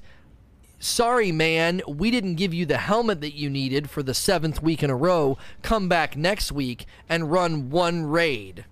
I just I don't understand how that that is that's not an extension of Endgame. Now, the other part of your question that I think is important is well, why did they change it? Why why can you get max level outside the raid? Leveling up in an RPG is just automatic and assumed in my estimation. The difference between the but the difference between you and the other guy is the gear, is the cool stuff, it's the accolades. Your power level in general in in RPGs is never a trophy it isn't. Your trophies are your trophies. The things that you've earned, the things you've fought for, the things you've found. You know?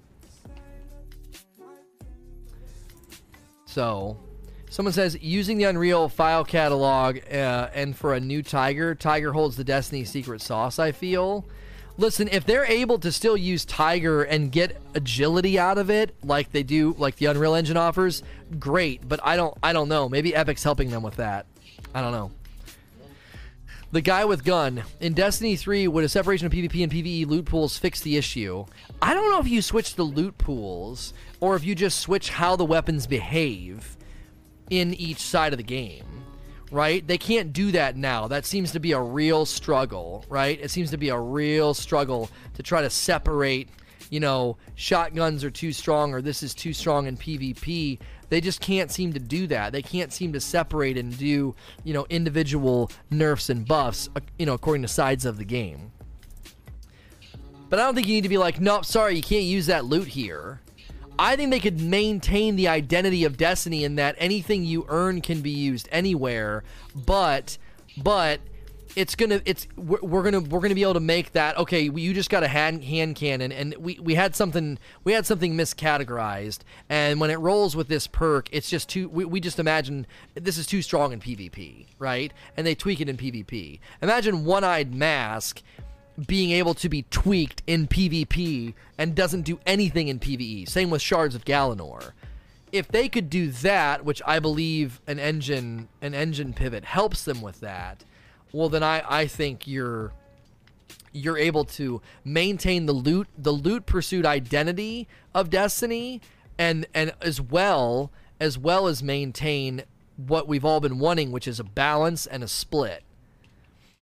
I think it starts to get a little weird in a loot pursuit game if you tell somebody, yeah, I mean, pretty much everything you just spent the last couple days farming for in the mission. Well, now that you want to go play PvP, you can't bring any of that with you right? Well, no, not all. Well, then what determines it? What's the de- what's the determining factor of what can be used in PvP and what can't be?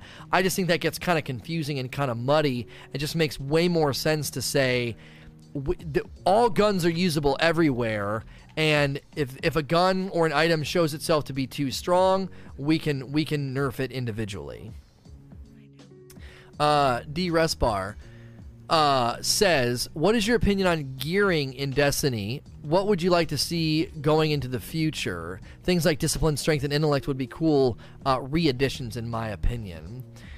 This is where, when we were talking earlier about like how to give depth without making it super confusing, this is another way they could do that, right? You could have those attributes, you know, discipline, strength, intellect, bring those back because everybody loved once they got like a tier 12 build, right? That was like a, that was like a really really cool moment when you finally got not just a tier 12 build, but like what you wanted, the gear that you liked uh, for your tier 12 build.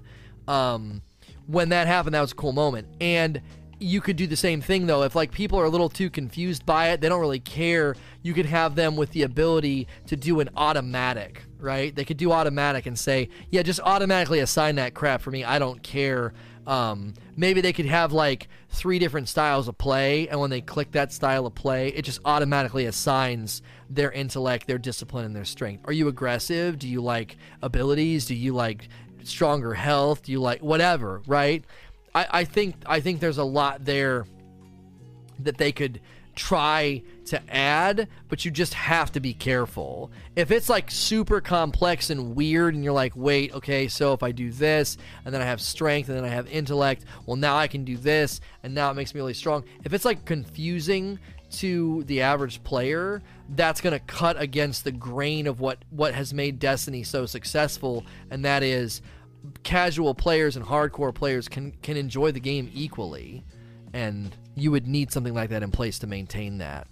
Lock and load Ace. Do you think the divorce with Activision has changed or altered D3's release? I do. I do. The more I think about it and the more we kind of look at the the tea leaves of, you know, a couple of tweets and just statements from Bungie, what we know about like internal problems at Bungie with development cycles and the like, um, I do think that instead of doing a 2020 release, which is what the original probably plan was for, just according to the contract, uh, and the pattern up to this point. I think 2021. The more we talk about it, it just it just seems way more likely uh, to be 2021. Um, so obviously we'll have to wait and see be, either way, either way, whether it does 2020 or 2021, all that matters to me is that Bungie is equipped as employees and lovers of Destiny to build a fantastic Destiny, and that as fans of Destiny, we're given a good Destiny. Like that's all that matters to me. I don't care if it's 2020 or 2021. I want the end result to be a celebration and not like a groan, you know? And I think that's one of the that's one of the challenges of meeting contractual obligations is everyone's super hyped and excited that oh we get a new game every couple years but then it just turns into like a groan. It's like uh this is disappointing. This isn't what i wanted. This isn't what i expected. Uh, and that's just never a good thing. You never want people to feel that way. Like they've waited all this time uh, and then they you know and then they they don't like frustrated expectations is one of the leading causes of like people to be angry, both in relationships and in gaming world, right? Uh, Jabu needs a beer. Do you think if Bungie moves to a better engine, the community would accept a monthly charge like a typical MMO? I think they would, and I think it would prom- uh, provide more frequent and better content drops. I just don't think you're ever going to get this off the ground. The only way you get this off the ground is if you do it the way that ESO does it and it's optional but substantive, right? ESO has a subscription fee, but it's it's not needed. And you get you get a lot of stuff, right? You get a lot of in-game cool stuff, mounts and and really cool decorative stuff, a currency to to buy the things that you want. So there's a personalization to it, there's an intentionality to it, but there's also like it's it's it's used a lot. You're you're getting a lot for your money.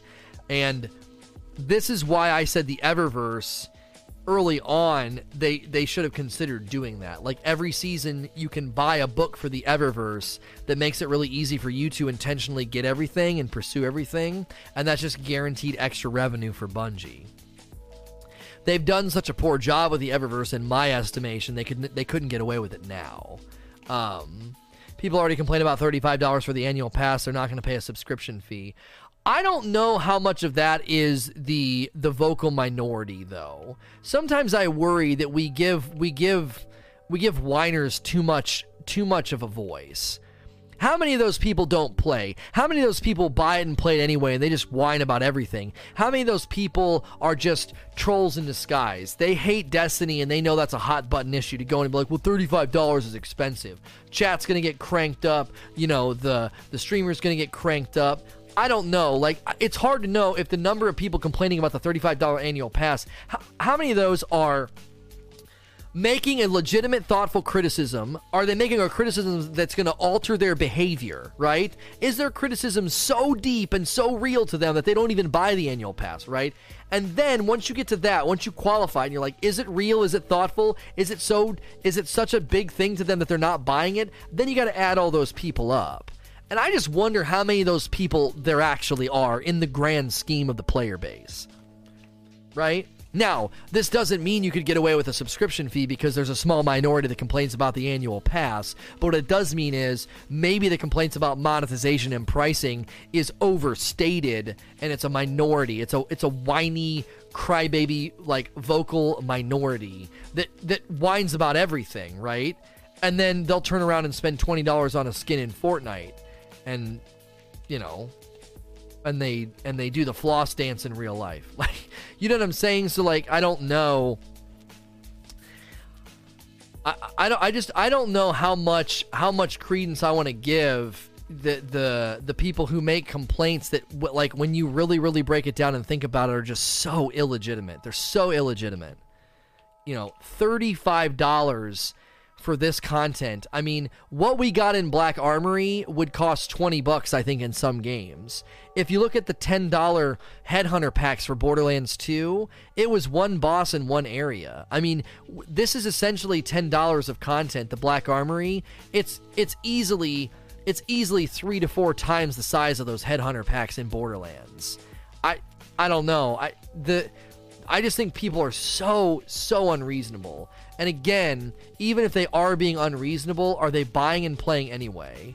Remember when I said like Bungie struggled to parse they struggled to parse a lot of what we said in in D1, right? Uh, like we would complain about something but then engage with it anyway, right?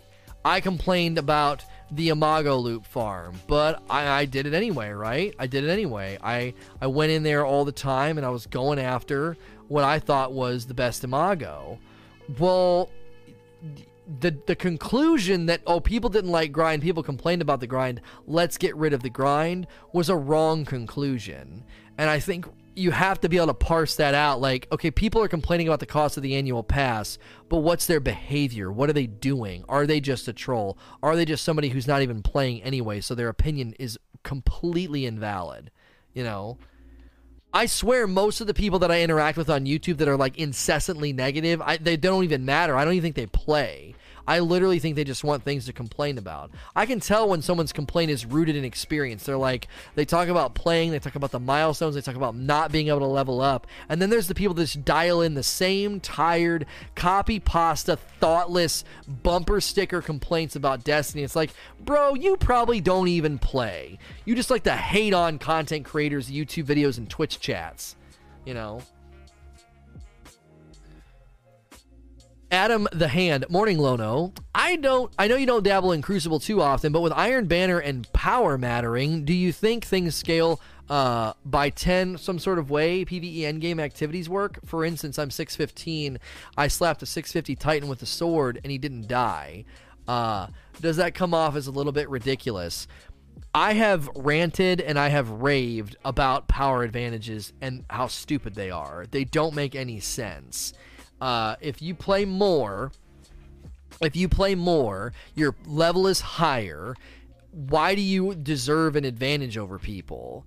L- listen, the same people that will sit here and rail and rant and rave and throw their hands in the air about balance and one eyed mask and shards of Galanor, in the next breath, you can't be like, but I want a power advantage in Iron Banner and in Trials. There is no Trials, but you get the point, right? What? What do you mean you want a power advantage? I thought you wanted a balanced Crucible. Yeah, but not Iron Banner. I want to smack people around who are weaker than me. That's really fun. I'm sorry, how is that fun? Right? Imagine, imagine really experienced Fortnite streamers, people that are gods at the game. They play all the time, okay? Imagine Tfue having a damage advantage over all the people that play Fortnite less than him. Right? Imagine that. Here comes Tfue running down the hill, god tier building. Oh, and these scrub lords beneath him that barely play the game and just play casually. Not only is he better than them and more experienced, he also has a damage advantage. Iron Banner in trials or endgame PvP like raids, uh, like raids of PvP. Power is supposed to matter in raids, right? And I just think that I think that's a false equivalency for endgame. I th- and and I think I think Eugene is right. I think that's the logic they're applying. I happen to think that it's stupid. PvP is not PvE. Me being me be feeling weaker in the end game because I'm under leveled is different because it's PvE. It's me playing against ads. It's not player versus player, right? The ads that I'm playing against aren't stronger because they're better at the game or they play more. They're stronger because of an uh, of a static delta scale. So that drag, that that that knight is going to do extra damage because because he's because of a delta scale. But that like it's not like you're going to run into a knight in PvP who plays, I'm sorry, in PvE. You're going to run into a knight in like a strike that you're under leveled for or a raid that you're under leveled for and he plays more than you and he's got more experience and he just shellacks you. It's not it's not a it's not a comparison in my mind. It's PvP. It's supposed to be fair. It's already unfair with respect to gear, loadouts, rolls on your weapons, and then not fair and like the oh, that's not fair. It's imbalanced, right? It's not an, it's not a level playing field already because people can have a, a, a, Lunas, they can have a Not Forgotten, they can play more than you, they can have better map awareness than you, they can have an exotic that's super strong, they can have One Eyed Mask, they can have any number of things that makes things imbalanced, and then you want to tack on top of that, like, oh, I've got it, I've got an idea, guys. Why don't we give people that play the most a power advantage? That that'll that'll really be winsome, right? Hey, entire player base, here comes Iron Banner, a free event for everyone. Come, come and play. We've acknowledged that leveling is terrible and we've tried to streamline it, but come, come, come. Come and play Iron Banner, this free event for all. Oh, by the way, you are at a power disadvantage because you play less often than these people who are sweating their balls off every day. Like, that just doesn't, that, it doesn't, it's illogical. Trials, okay okay, maybe for trials, right? Maybe for trials. But Iron Banner, the community as a whole wants Iron Banner to be power leveled. Eugene, I didn't realize you spoke for the entire player base. I didn't realize that. That's weird because when Black Armory launched, 12% of the player base was at 600. So you're going to try and tell me, you're going to try and tell me that, you know, 80%, 70% of the player base isn't at 600 when Black Armory rolls out. They're not at max power, but they want to roll into Iron Banner at a power disadvantage. Get real. There's no way that's true. There's no way that's true. I think the vocal minority, the people that get on Reddit, the people that get on forums, the people that get on Twitter, the people that get on Twitch, guess what? They're the people who play a lot. They're hardcore. So, of course, it's totally a biased sampling. If you're sampling, I'm getting wound up about this. If you're sampling the the forums and Twitter and Reddit, guess what you're sampling? People that play a lot. The casual guy that gets home from work, the, the, the, casual player that just wants to boot up and have fun on Iron Banner, he's not on the forums. And you know what else he's not doing? He's not sitting at max power. Like, it's illogical. It make it just doesn't make any sense. It's the it's the quickest way to slap casuals right out of the game. And and I'm not saying we casualify the game. I'm not saying that. I'm not saying that. But if you want Iron Banner to be like this pillar monthly thing where people come in and play and it's this free event for all to play, and you're like, oh, by the way, all you people that aren't max power, yeah, have fun being weaker. It just doesn't, it just, I don't, it, it grates against the entire PvP argument that we have all the time. The argument that we get in every week, every time I look at Twitter, every time I look at the Reddit, it's like shards of Galanor and one-eyed mask and this gun and that gun and four years of this. Four years of people being like, it's imbalanced, that's OP, this is OP, that's broken, this is broken, nerf this, nerf that, right? But then in the next breath, we want the monthly free event to have power advantages and to be in balance intrinsically. Like, what? That just feels schizophrenic to me. It just seems so bizarre. Trials would be the only place I would like grant your premise because, like, okay, that's endgame. You got to have a team. You're not matchmaking. It's not meant to be a casual endeavor. If you go in without a team, if you go in under level, sure. Trials, you get your freaking head cl- like knocked off if you're not prepared. You're gonna go up against an organized team. But Iron Banner, I don't understand. How is that endgame? It's no different than Gambit. A, a, guy a guy shows up in the tower with with an NPC shows up that you grind and you get loot from and you rank and then that's it. Like how is that endgame? I don't understand. What what's what's endgame about it? Like other than the fact that we've we've got this assumption about it that it should it should have a power advantage because when you go into raids if you're under leveled you get you're weaker, right? I think one of the best things they could do to satisfy, because this is what always ends up happening. People are like, well, what's a PvP player? Why does a PvP player care about being max power level? I have your answer. Here comes Saladin. Here comes Iron Banner. Are you ready, Guardian? Yeah. Wait. Look at these really cool bounties. Look at these really cool ornaments. Look at these really cool emblems, whatever. Look at the, all this cool flourishes and awesome stuff to put on top of the weapons I'm grinding for. How do I get those? Oh, you got to be max level, brother. If you're max level, you can get those bounties. Once you're 625, there's bounties. Once you're 650, there's even more bounties. There's more loot pursuits. This is this is in line with things I've said before. It's like the game should change for you when you're at max level, and that's another way of establishing that reality. You're like, you're at the end, here's things for you that nobody else gets. But if you make people's perception of Iron Banner that if I'm not at max power, what's the point in playing? You're limiting the player pool. You're hurting the player experience. You're making people feel like they shouldn't play. They, why bother? You know what I mean? Now, if they streamline leveling and you're almost you're, you're if you're under leveled, you're under leveled for like a short period of time. Well, then that creates a moot point anyway. Everybody's gonna be leveling up at a breakneck speed and then it's like, well, what's the power advantage matter? There's almost nobody under leveled. Power advantage only matters in in in a in a in a player base that has lots of people in it that are that are under leveled. That's the only time that it that it that it even really lands on the game. If they if they keep streamlining leveling and people are hitting max level in two to three weeks, your second Iron Banner power level is completely irrelevant irrelevant because most of the player base is at max, right? My argument Iron Banner is free for everyone, max power is free for everyone. If someone doesn't want power advantage, quick play is still around.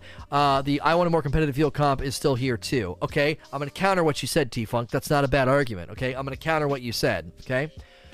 Iron Banner is time limited, and a bunch of people go over there. Quick play still around. Great. Quick play time. Quick play matchmaking is going to take longer because everybody's playing Iron Banner. Okay. Power level being free for all. Bungie's admitted that power leveling is terrible, and they've tried to streamline it. Right. They've tried to make people get stuck. Like power leveling isn't exactly free for all because it's limited. There's only so many milestones in a week. It's RNG. You can get screwed and get ten guns in a row. Right.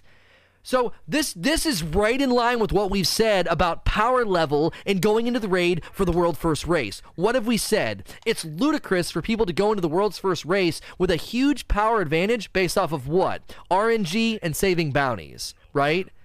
They go in and they're above deltas. They're stronger. They have an advantage. They're they're they're over leveled for the raid. We should have a, a global cap. I'm gonna say the same thing about Iron Banner. Here comes the first Iron Banner, free for all, great event, cool loot. I'm at a disadvantage. Why? Bad RNG in my leveling. Great. And you're just stiff arming that player and telling them to go somewhere else. Listen, how many players? I'm really curious. Okay, we have to admit something. Black Armory lands on the game, and we have stats that say 12% of the community was at max power 600. Clearly, that was a representation of fact because Bungie immediately pivots leveling to make it easier. So, let's grant the premise as being factually true that the minority of the player base is at max level, okay? In the, in the minority. Then in the minority, how many in that minority play PvP? Okay. Then take that group and say how many in this minority that play PvP really want a power level advantage. Okay. Take those people. How many people in this minority that are at max level that play PvP that want a power level? Now how many of them won't play if there's no power level?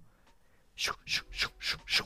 You've got this tiny slice of sentimentality dictating what the entire event is. It's dumb. There are plenty of people that are not, the majority's not max power, right? That's way more people. How many people in that player base are going to avoid Iron Banner because of power level advantages? I would wager to say probably a lot. Who wants to go play and be weak?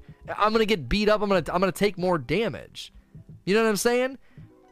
That's my argument back. Is like if you streamline leveling and people are max level in a couple of weeks, then it's superfluous. It doesn't matter. Second month, second Iron Banner, everyone's max level in the season, and it's a joke. It doesn't matter. Other than the dum dum that wanders in doesn't know what's going on, he's not leveled up. Other than him, right?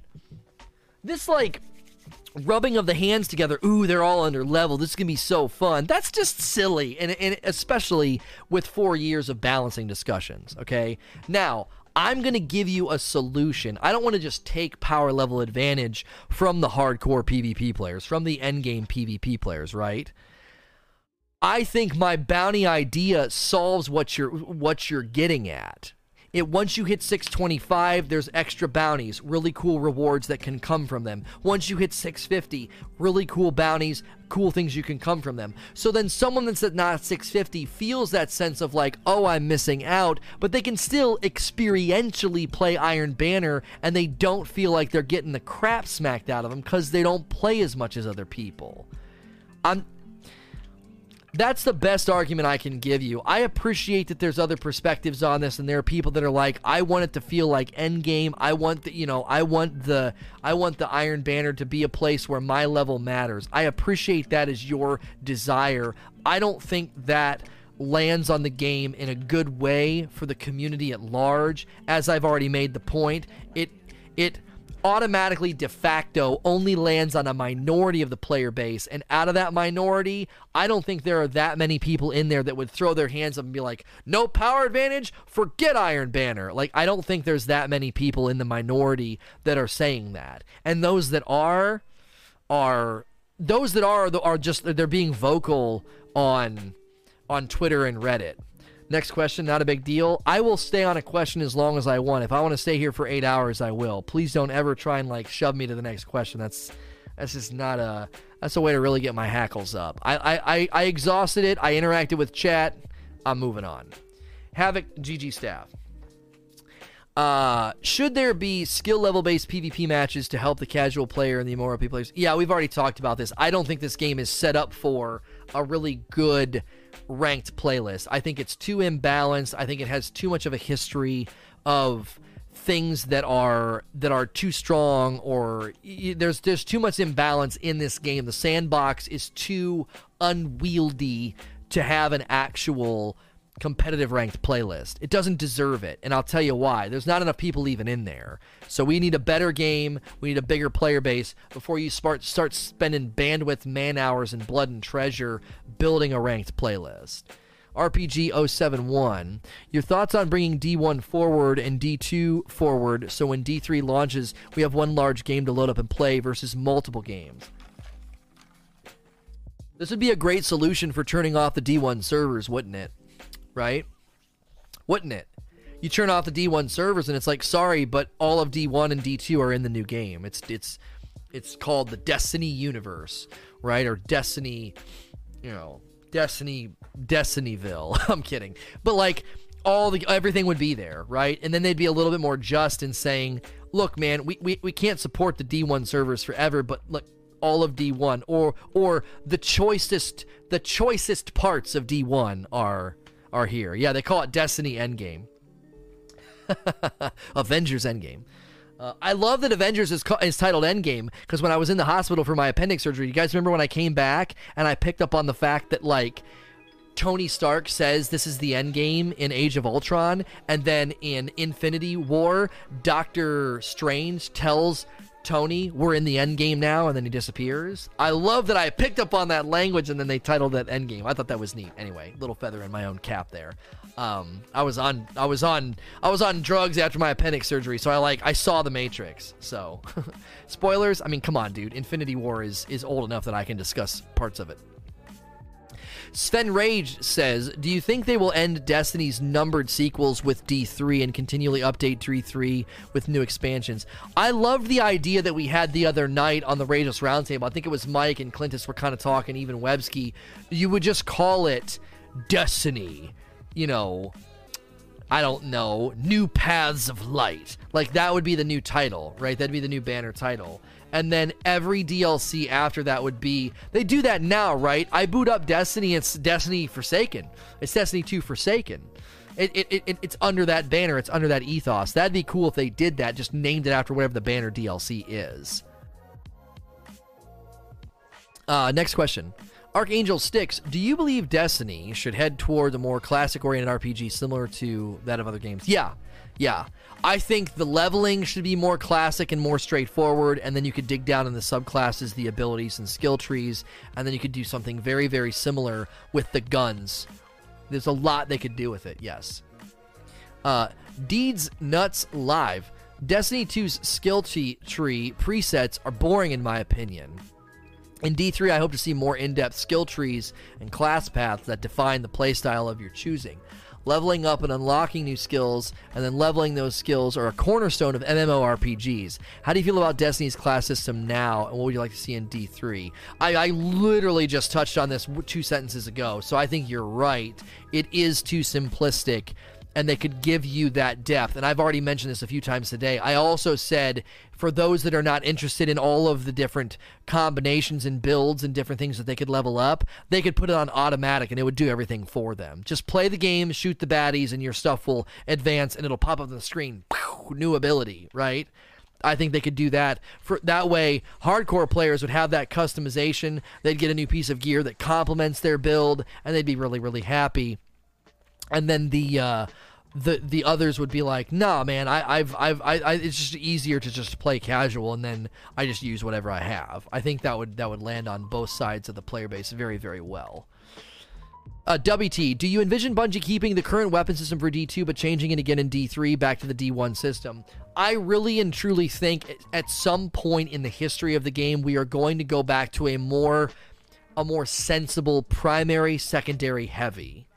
I just I I, I really really think that's superior for so many reasons. Thank you, uh, Jesus OTL, for the brand new Prime sub. So many Prime subs lately. If you have a Prime sub and you've used it here, thank you for that. Enjoy your your badge and emotes. When you have a primary, secondary, and heavy system, it's a lot easier to define those weapon types and what's their purpose. Trash ad killing is like that's your primary, right? Your tier 2, your secondary weapon is meant for the tier 2 enemies, the majors, the shielded enemies, the maybe the mini bosses, right? And then tier 3, your power weapons, your heavy weapons. That's for your bosses, right? I think it's far easier for them to build into that and for and for them to create just weapons that matter, perks that matter, perks worth chasing, pinnacle weapons, pinnacle rolls. It's way easier to do that. The, the, the, system we have now is just like there's elements of it that I think are just confused, right? I think it's confused. So I would love them to see the, them to go back to that. I honestly think we're going to go back to that personally. I, I don't think I think this is a there's elements of this that are that, that feels like a band-aid. You have you have you have you have made it better, but it doesn't mean you've arrived, right? We've not arrived. We've merely you know, the car's alignment was terrible and it was really, really wobbly. Well, the car's alignment's better, but that doesn't mean it's fixed. That doesn't mean it has great tires on it. It doesn't mean that the st- the power steering is how we want it. It doesn't mean that the paint job is good, right? They they've went in and they fixed foundational issues, and now they can you know continue to drill down and make those things better and continue to you know give us those improvements um because I think it's needed. I don't think the weapon system has arrived yet by any stretch of the imagination. And I don't know. I kind of feel like I, I feel like if a Bungie, you know, employee was frank about it, I feel like they would agree. They'd be like, "It's not where we want it yet. We're not done. We've got other things we want to do." I, I, I, I think that's a pretty easy prediction to make. You just look at it, you get the sense that it's somewhat, it's somewhat unfinished. It's somewhat unfinished. It feels, it feels incomplete. It feels, it feels like a it feels like a phase, right? It feels like a phase in the weapon system. It's like phase one was whoops, sorry, double primary sucks, and then this is phase two, and then phase three would be more refinement. Uh, Jodor Jordor says, "Do you think Bungie will stick with Destiny after a few years of D3, or do you think they will move to a new IP? Uh, would they? Would you like a new IP from Bungie in four to five years? I mean, I think we need to remember that they." they do probably have other aspirations. I know I know Mike was really big on pointing out that they want to become a publisher. So Destiny's not an eternal game, but in my in my own sort of estimation and just things that I've just I don't know, just the the the impression that Bungie has given me as a developer as a company is that the next game will be like the true beginning. Right? I think that'll be the true beginning. I think it'll be the beginning of Destiny, of the Destiny they've always wanted to build, and then that will be the 10 year that will be the beginning of the true 10 years that they that they envision people playing, right? I, I don't I don't think we've we've even really gotten there yet. I don't think we've gotten out of the out of the we've not gotten out of the starting blocks, right? I, this this next iteration new engine, you know, new platforms, all those things that we're we're guesstimating about I think will be the beginning, the true beginning of the franchise. Like that's I don't know. It'll rise from it'll rise from all these struggles. Yoitz Rob, Yo, it's Rob. If you were to change one thing about Destiny 3, what would it be? Uh, engine and dedicated servers. I take those together. Engine and dedicated servers. There's that is a that is a like skyscraper sized foundation that would impact everything they were able to do so many quality points and things that they would have access to that they that they presently don't evil clown do you think the next two updates are going to change pvp a lot? I mean they're doing a, a pretty big update that's on the horizon that is i mean it is fully focused on changing supers and we know that supers are a huge piece of you know the complaints inside of uh, inside of the Crucible. So yeah, I, I think we're going to see a lot of PvP shifts. Now, I don't think I don't know if we're going to see PvP shifts that some people have been asking for. Like they haven't indicated. No, they did indicate that they were going to look at power. I think they were going to look at like the power weapon presence in the Crucible. I thought they said that in the TWAB.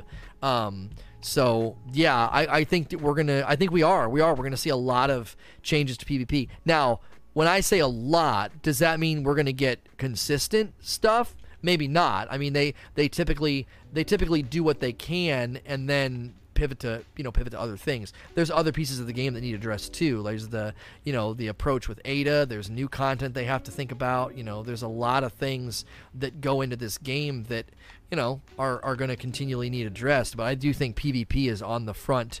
It feels to me like PvP is probably on the front burner uh, just the vibe from the community, and then that when you look at when you look at that that TWAB and all those supers listed, they're trying to send a message like, "All right, guys, we're about to really, really shake things up.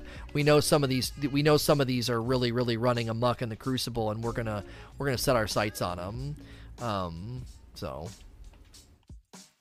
Matt Dabber, do you think Destiny 3 will have both light and dark supers? Yeah, I already addressed this. I just, if, if they do it, I won't complain. I see that as way out of left field and, and a big identity shift for the franchise. To spend four, I mean, by the time this comes out, right? To spend five to six years being like, we are Guardians of Light, and then suddenly we're not. I don't know. I, there's just something really, really tectonic about that. That seems like a huge, like, earthquake sized shift.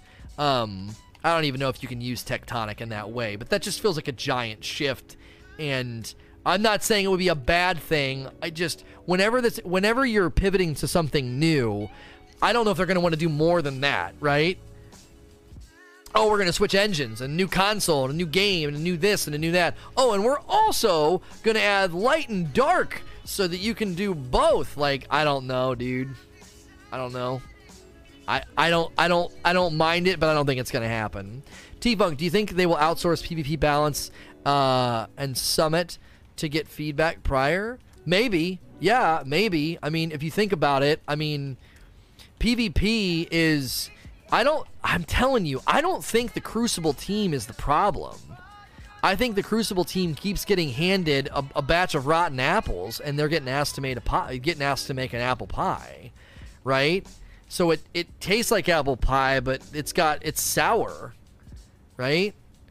I don't know. I, I really don't fault the Crucible team for the state of Crucible. I, I just keep think I think they like. Are you really going to blame the Crucible team for One Eyed Mask or Shards of Galanor? Is that their fault? Did they design that? No. How are they supposed to deal with that? That gets dropped in their lab. There's like, you guys suck at PvP. Your PvP design team needs fired. Oh my gosh, the mountaintop? What the frick? Like, you guys are a joke. It's like, okay, but is that the PvP design team? Like, I don't work there, but I've got a sneaking suspicion that they're not the cause of a lot of the a lot of the woes of the Crucible. I think they just keep, keep keep getting delivered all these. You know, they're juggling chainsaws, and you're throwing them a flaming bowling pin. They're like, "Holy frick, no!" And then and then everyone's like, "Oh my gosh, one-eyed mask, come on!" And it's like, who do we talk to about that? Right? That's where you need a split. You need a split because then you could, then you could right? You could go to the Crucible team and say, "What are you doing? Balance this. You you, you are in charge of the Crucible. Fix this item." If they're in a new engine, they can say, "No problem. Sorry about that. Tweak, tweak, tweak, tweak, tweak. Updates coming next week, everybody." And then it gets nerfed, and there's rejoicing. And the PVE guys are like, "Hey, they didn't mess up our gear. It's that they, they, they patched it and it doesn't affect us." And there's just everyone there's just applause everyone ah oh, you're the best ah like but they can't do that they can't do that because it's like if they if they mess up the exotic then the exotic sucks everywhere you know Mailman, I'm of the opinion that we should start completely fresh in Destiny 3. Uh, what would carry over? I don't want anything to carry over. I don't want anything to carry over. I love the idea of resetting. And people are like, well, what's the point in playing? We joked about that yesterday in Ori and the Blind Forest, right? I had all those abilities unlocked at the end of Ori, you know. Well, what's the point in playing Ori 2, Lono? They're not going to let you keep any of those abilities, right? Like, they just, I don't know. You have to allow, there's a point where you have to allow them to reset you. It's a loot pursuit game. Like, that is part of the experience. Part of the experience is them resetting you. Now, if they say, hey, look at your inventory now, you can only take what you can carry, and you get to bring like one of every gun type, one of every armor piece, right? Like only what you can equip, you can bring with you. Well, then at least you'd have some things coming with you, like as a testimony of like what you thought your favorite stuff from D2 was. But you would quickly be replacing that stuff. You'd be going on your initial missions and your initial questing, and you'd be using all those weapons, and you'd be quickly leaving those things behind. So I don't know. To I, have never looked at a looter shooter and, and, said, when I play the sequel, I better have all my stuff. I, I've, I didn't say that about Diablo 2. I didn't say that about Diablo 3. I didn't say that about Borderlands 2. I didn't say that about Destiny 2. Like, I don't think people say that when they play World of Warcraft and the DLC comes out. They're like, "What's what's the new stuff? What's the new gear? What's the new mounts? What's the new this? What's the new that?" Like, that's you're you're playing a game where you're motivated by loot don't become so infatuated with it that it makes you like lose sight of what the bigger picture is. So, isn't it fun to start over? I and see, but that's the that's see that's the conflation of terms. You aren't starting over. You're chasing new things, right? Like think of it this way whenever you got a pair of shoes and you've owned them for a while, and you first go to the shoe store and you try on a pair of shoes, you're like, these are okay. These are nice. I like these. And then you put back on your year old Nikes that are worn out and soft, and there's that one piece that's kind of flapping off, right? But they're comfortable, man. They're your shoes. There's an element of like, oh man, I, these these feel a little bit, you know, they're a little bit more comfortable. They're a little bit more familiar. But it's still it's still great to get a nice new pair of shoes, man. Like put the old ones away. They can become your paintball shoes or they can become your mow the grass shoes. Like you know, like it just if the loot is the driver, why do you want to bring everything with you? What the frick are you going to do with it? There's going to be new guns, new worlds, new bosses, new things to get, and you're going to be what? Holding on to your stupid midnight coup and your Ikelos shotgun? Come on. Put them in a trash bin and get to the next thing. You know? That whole what's the point in grinding for it? Like, I don't. If I use a gun for about a year, that to me is that's good enough. I'm good. Sweet. Let me use something else now. You know? I don't know. I just everyone's different, but it just seems really backwards for me to look at a looter shooter game and say, "Give me, give me, uh, give me new, give me new loot to chase, but, but give me stuff that I can always keep with me. I always want to have my Fatebringer. I always want to have my, my everything. You know, I don't know." everyone's different. Everyone's different. I always think Bungie should err on the side of replacing our stuff. Do you want to know why? The people that would complain, they're to play anyway. They're like, what do you mean I got to get rid of my Midnight Coup, my Ikelos? Frick. Well, all right, Bungie. Okay. And then like a two days later, they'd be like, dude, did you see the shotgun I got? Oh my gosh, you check this thing out. Like, you see what I'm saying? Like, they would be so quickly over it. They're not gonna have like their arms crossed like two months later when they're killing gods and like riding on this or riding on that or going out and doing this and experiencing that. They're not gonna be like, but man, I tell you what, I'm not having fun. I, I really want my midnight coup that's not true. That's not even realistic. Like, obviously, it's slightly hyperbolic what I'm saying, but like, you know that it's true. You know that it's true. The griping would happen, and then they'd quickly get over it, and they'd have a new build. And they'd have something new to show off to their friend. Uh, Papa Crabman, do you think D3 will launch on the Microsoft launcher on PC? Phil Spector's response may be causing me to think too deep on it, but it could allow play anywhere for Xbox players. I think it's more likely for it to end up if they shift away from the Blizzard launcher. I think it's far more likely to end up in the uh, in the Epic launcher. Co-founder of Epic replied to that would enable them to do crossplay beyond uh, Microsoft, and I believe that Fortnite has really paved the way for developers to be able to argue for this and go to Sony and say, "Let us do this." Let us do this. We we want everyone to be able to play with everyone, and we don't want this. We don't want this tired, you know, no cross play, no cross save thing, right? Phil Spencer, yeah, you did. What'd you pay? Phil Spector, yeah, Phil Spencer. Um, even phrased it kind of interesting. Like if you really pay close attention, he talked about working on the title with Bungie, like really break down his sentence and his thought he talked about working on the title with them. Like very interesting language coming out of Phil. Phil knows what he's doing, and I, I, really like him. I think he's a great industry leader, and I love what he's done for Microsoft.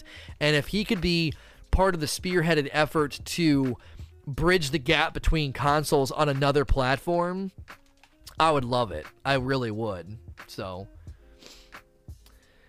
uh that's so random. I don't think it's that random at all, Kraft, because Kraft is my dad, because I think that if you think about what would make this game flourish, I think crossplay would make it flourish. And if they build it in the Unreal Engine, which we have whispers to indicate that might be happening, right? We've got devs tweeting that they're learning how to code in Unreal, Kevin Yanes and Jon Weisnewski. Well, if that's the case, then it would make perfect sense to smack that sucker in the Epic launcher. Crossplay's already ready to go. And, you know, th- at that point, why deal with Blizzard? How much of them being in the Blizzard launcher has to do with the Activision Blizzard situation? Well, now they're not under Activision, they could be like, peace. Like, there was no reason for us to go with Blizzard. What did we get from Blizzard other than periodically World of Warcraft Tuesday, you know, maintenance kicking me out of my game? Like, other than that, I've not gained anything from them being in the Blizzard launcher. Um, so. I, I think there's a lot of credence to the to the fact that we may see that happen, um, and again, that would benefit. I think that would benefit us from from a lot of levels. T Funk says, Do you think Bungie could bring gamer modes like Overwatch has, along with maps to D3? I think if you separate the game, I think if you separate the game, you're in a much better position to consider doing things like that, right? Because if you can balance that side of the game individually, you're in you're in that privileged position to say, okay, now we can build this game mode. Now we can do this thing to this class or to this gun or to this map. That's all very difficult to do when you can't really even balance the fundamentals of the game with respect to exotics, weapons, and subclasses. This isn't even this isn't even a poss. This is even a, a, whisper of a dream with the way the game works right now. Why? Look at everything they've tried to do. Like, just really think about it. Rift, nope, didn't didn't do well. Uh, Breakthrough, nope, didn't do well. Both of those became just kind of a joke, right? Gambit. Gambit completely ruined and overrun by something that is clearly imbalanced. It's just they now have a pretty pretty bad pretty bad track record of trying to create new game modes. And it's not because they're bad at coming up with ideas. Gambit on paper is great. Gambit was great when it was a controlled environment with a limited loadout, right? But what ruins Gambit? Imbalance. You know, now thoughtfulness about spawns might have made Rift and Breakthrough better because like you know where people are spawning and they just turn into spawn trapping messes. So true. Like that might have been more of the, the problems with those game modes, but I think now it's it's just clear they don't have a good track record of making new game modes, and I think a lot of it has to do with the fact that the games the game the sides of the game are not separate. Uh, J- Jinx says, "Do you think we could get crossover crossplay with D3 if it comes out in 2021?" Yeah, we just talked about that. If it comes out in the Epic launcher, it certainly could be a possibility. Uh, Nest 2430, do you think they will add more weapon types and more weapon levels of rarity after exotic? Well, they certainly could if the game's bigger. They certainly could if the game's bigger, you know. Four weapons in your loadout, new weapon types, new everything. I mean, if they really blow the game up, then we don't need things to be so simplistic and so so you know narrow. Damon Gaming. I remember someone from Bungie saying that we would be able to wear our enemy's butt as a hat, uh, yet there is little to no armor that backs that statement in D2. Do you think this is somewhat important for them to take to heart in D3? I mean, you're cherry picking a quote and you're misrepresenting how it was actually executed upon. Um, they were talking about Oryx and wearing his butt as a hat. And if you go and look at all of the Taken King, uh, all of the King's Fall armor, it looked like you literally ripped body parts off of dinosaurs and made your guns and armor. So they made good on the promise, and cherry picking this quote makes zero sense. When I play Scourge or Last Wish, the armor is contextually and aesthetically within in line with where we're going. Last Wish is the same way. So this is this is not a problem. They made good on that, and they continue to make good on that thematic, you know, tone. When you go to a raid, it uh, it happens. You you get stuff from there that looks like regal royal robes when you're on the Leviathan and stuff like that. Uh, Flamebringer. Do you think Bungie planned to utilize the marketing machine of Activision all along? Plan to eventually go their own uh, once they establish as a foundation? I don't think they did it in like a sinister way, but I think all along they probably thought we want to we want to do our own thing. This is too restrictive, especially after what happened with Microsoft. I think that's a justifiable desire uh, as a company. Uh, Ginja Ginja three three hundred. With the rumor suggesting D3 embracing a more RPG side of the game, do you think it would be nice to see elements more impactful than just shield popping? Perhaps more elements could be added. Thoughts? Uh, P.S. Congrats on being invited to the Anthem event. Oh, thank you. Um, yeah, I, I do. I think with everything we set up to this point about attunements and skill trees having a, a, lot more to them, I think they could do similar things with the weapons. Different types of damage, different types of enemies where your loadouts changing and has a whole lot more variety depending on where you're going and what you're fighting. Yes, this could be a good value add to the game. Uh, Kryptonic Kid. What things do you see them adding to the world to be more interesting? Seems like a lot of space in the world is wasted with nothing going on. You'd like to see them form uh, a form of hunting added, for example. Well, if you remember D1, D1 had like a really rudimentary version of farming for materials, right? You just run a loop on Mars and get relic iron, right? Well, they could do more with that, maybe. I mean, if you think about how many areas are literally just sort of built for driving, right? You drive past buildings, you drive you drive past this, you drive past that. Um, so I I think they could utilize those areas for more things. I hunting, yeah, just more things, right? What if the buildings you drive past have lost sectors in them? What if they have side quests in them? What if they have mini bosses? What if they have chests that can be found and actually have a chance to have something dope in them? No worries, Gale.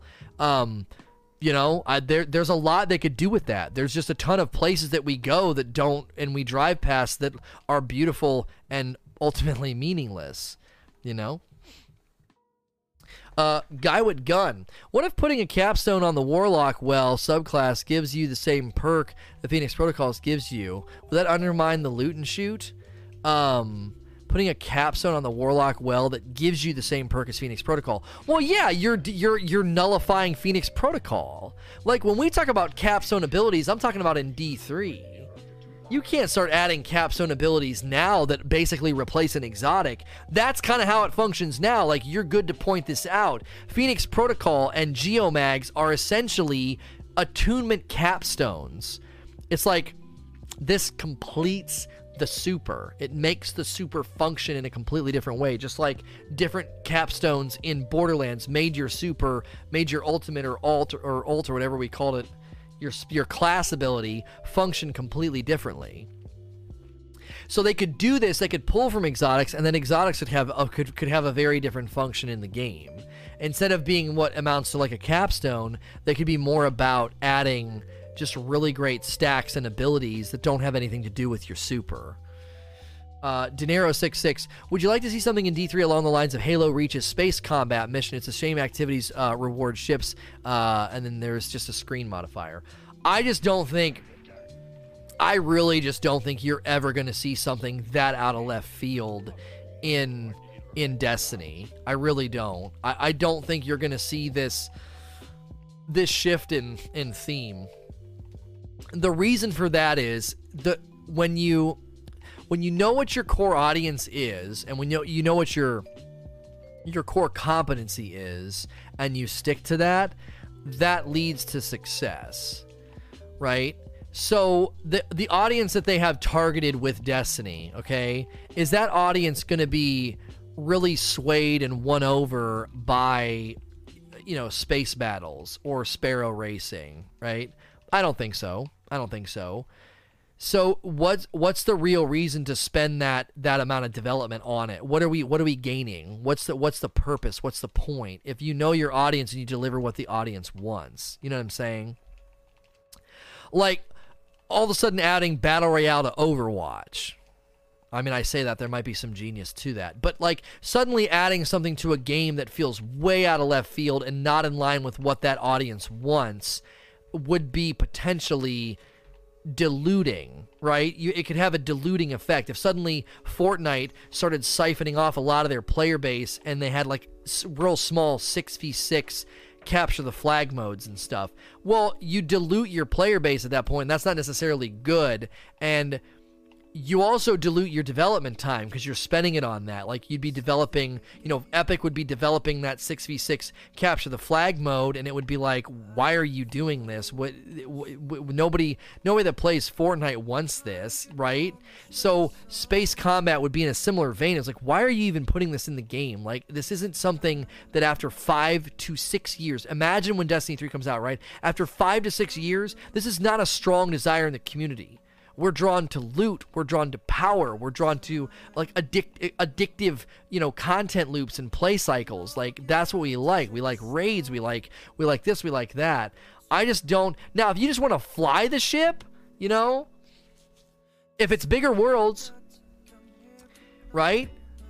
If it's if it's bigger worlds you could you could literally say okay you can fly from one side of the planet to the other. You know, you could like No Man's Sky it. You know, pop out, pop up in your ship and like drive to the other side. That could be cool.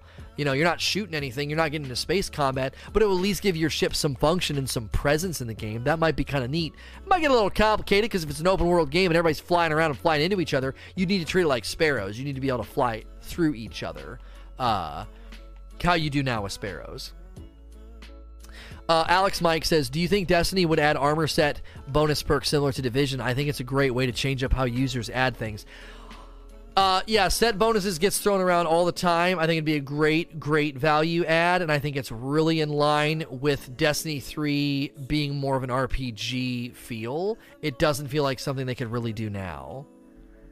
We're we are so strong now and so fleshed out. I don't even know what a set bonus would look like. Like, what would you get, right?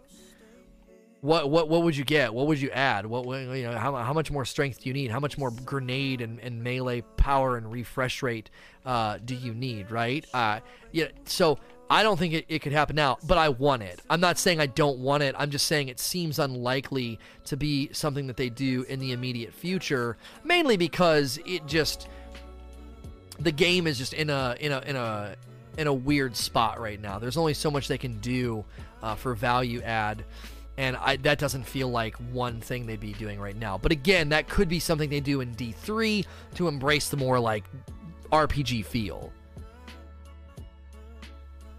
Home Twitch says, What will become of the Eververse? No idea.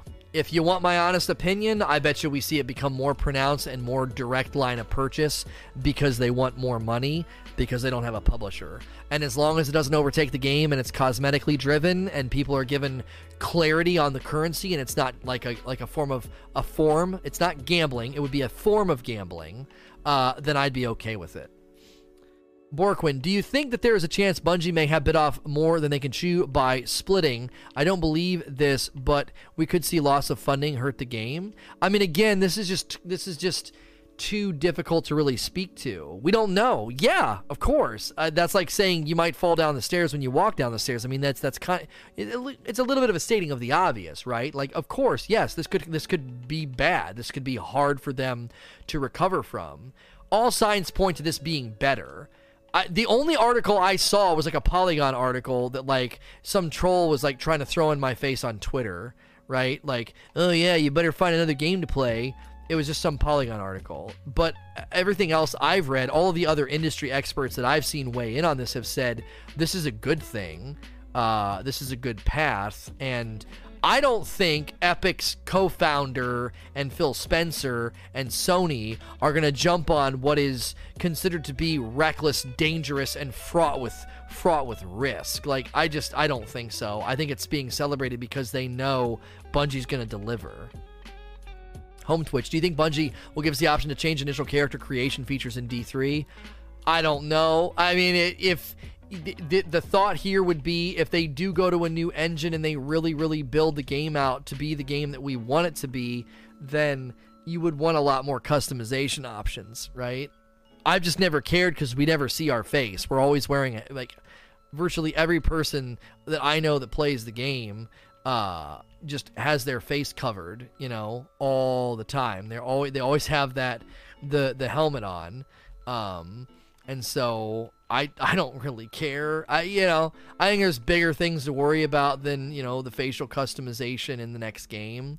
But I would think that would be one thing to really distinguish the game. Like that was something that surprised me about uh, about Destiny 2 that they didn't like out of the box have that distinguishing like shift.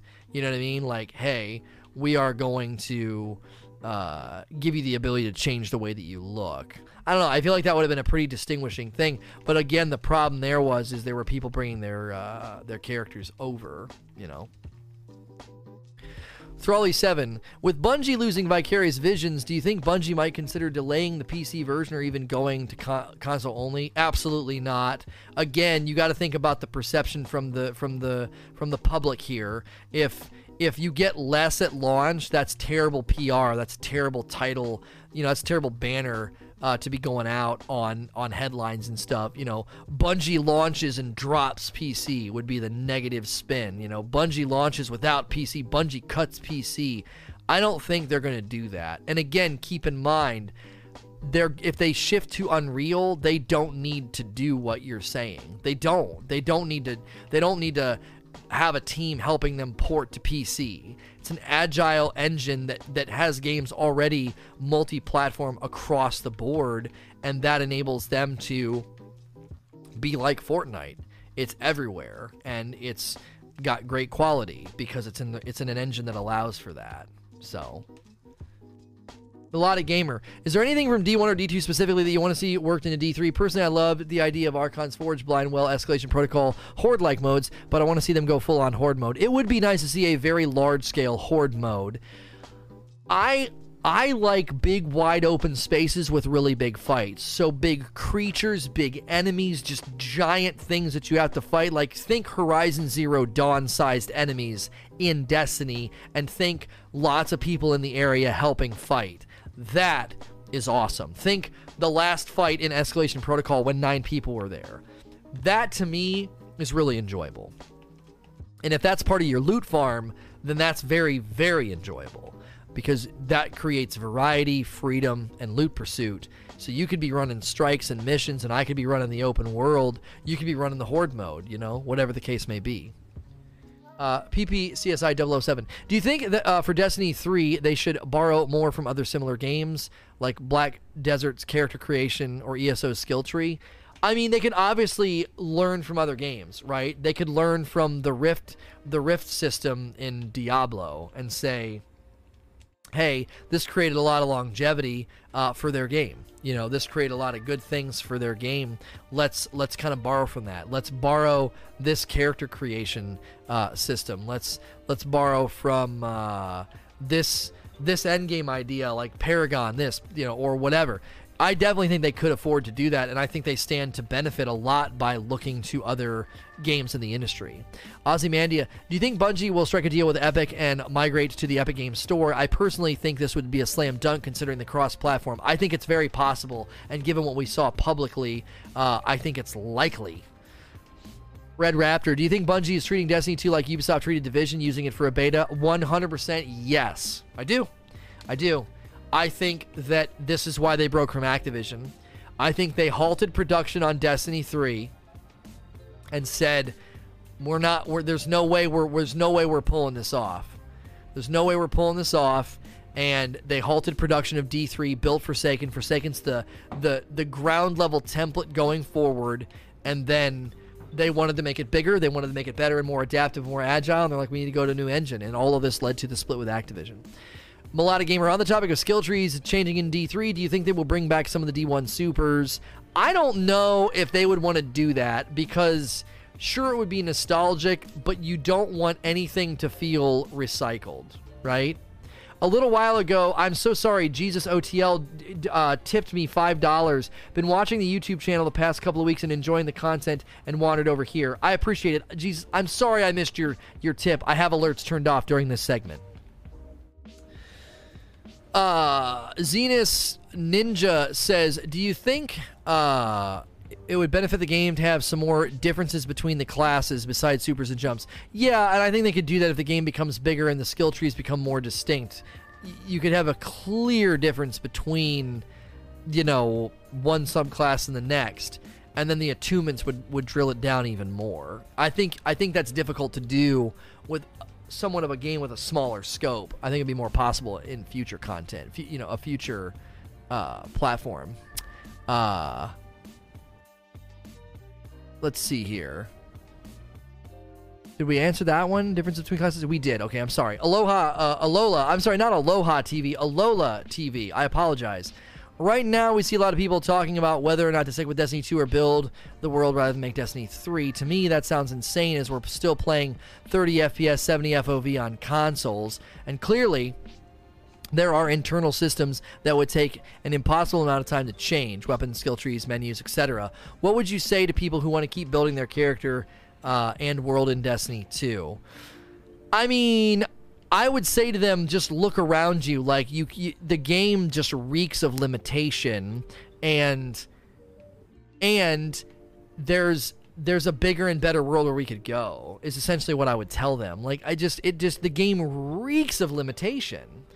I think there's way more. There's way more to be gained, and I think it's like the it's like the patience test with the children, where they put a marshmallow in front of them and they say, You can have that now, or you can wait five minutes and you can get two marshmallows. Okay? Well, let's really dig in on that analogy. Okay?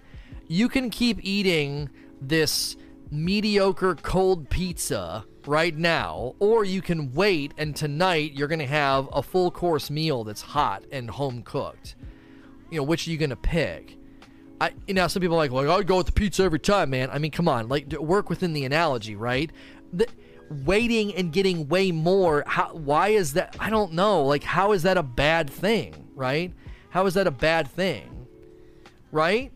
Okay, let's really let's really dig it on the analogy. You can keep eating the mediocre cold pizza or wait till tonight, wait till tonight and we're going to bring in a world-class chef to bake you a deep dish pizza that's going to blow your mind, right? Which are you going to pick? Nah, dude, I'll take the cold pizza, man. This is good, man. It's kind of stuck to the cardboard a little bit. No, you'd say, uh, give me the world-class chef. Give me the good stuff, right? Give me the goods. I'll eat something else in the meantime. Perfect analogy. I'll eat something else in the meantime. That pizza's probably going to be amazing, you know? So th- that was that's what I would tell them. That's what I would tell them. Uh Valduvius, with a split from Activision, talks about D3 being inevitable. Should Bungie make a more concerted effort to take larger risks with the upcoming content, Tiger Engine allowing? No, get rid of the Tiger Engine. I'm over it. Like, leave it behind, or at least become a hybrid with Unreal so you can make agile and big updates. J. Christ, what would you think is uh, fully masterworking a weapon also increased what the mod did, like Rampage spec? This is another one of those ideas that sounds great, but it just isn't needed, right? It's not needed. We're all functioning. We are all functioning at the ceiling of efficiency. You're killing ads just fine right now. You don't need this. What you need is more weapons and more more unique perks to chase so you you have something worthy of your pursuit that continues to also function at the efficiency ceiling. Toxic Kama Sutra, I feel like the new supers we get in Forsaken were a bandage. Do you think they will keep a more chosen path for super loadouts, or will they free up the decision making as far as abilities go? I don't know why these are a bandage. I think they're freaking awesome. Do you mean they're like they're they're better and more powerful? They did the same thing in uh, King's Fall. They did the same thing in the Taken King. I'm sorry. They the new supers were cooler. Everybody was running hammers and tether and tickle fingers. Everybody. Like, are you kidding me? Like that I I don't know. That's just kind of the nature of things. I think they try to make the new they try to make the new nice. You know, they try to make the new nice. Like I don't think I don't know. That doesn't feel abnormal to me. That feels somewhat uh, somewhat sensible. That feels somewhat sensible because of the just the nature of why should I use the new supers if they're not better than the old, right? That would be the big question. Why am I going to use that, right?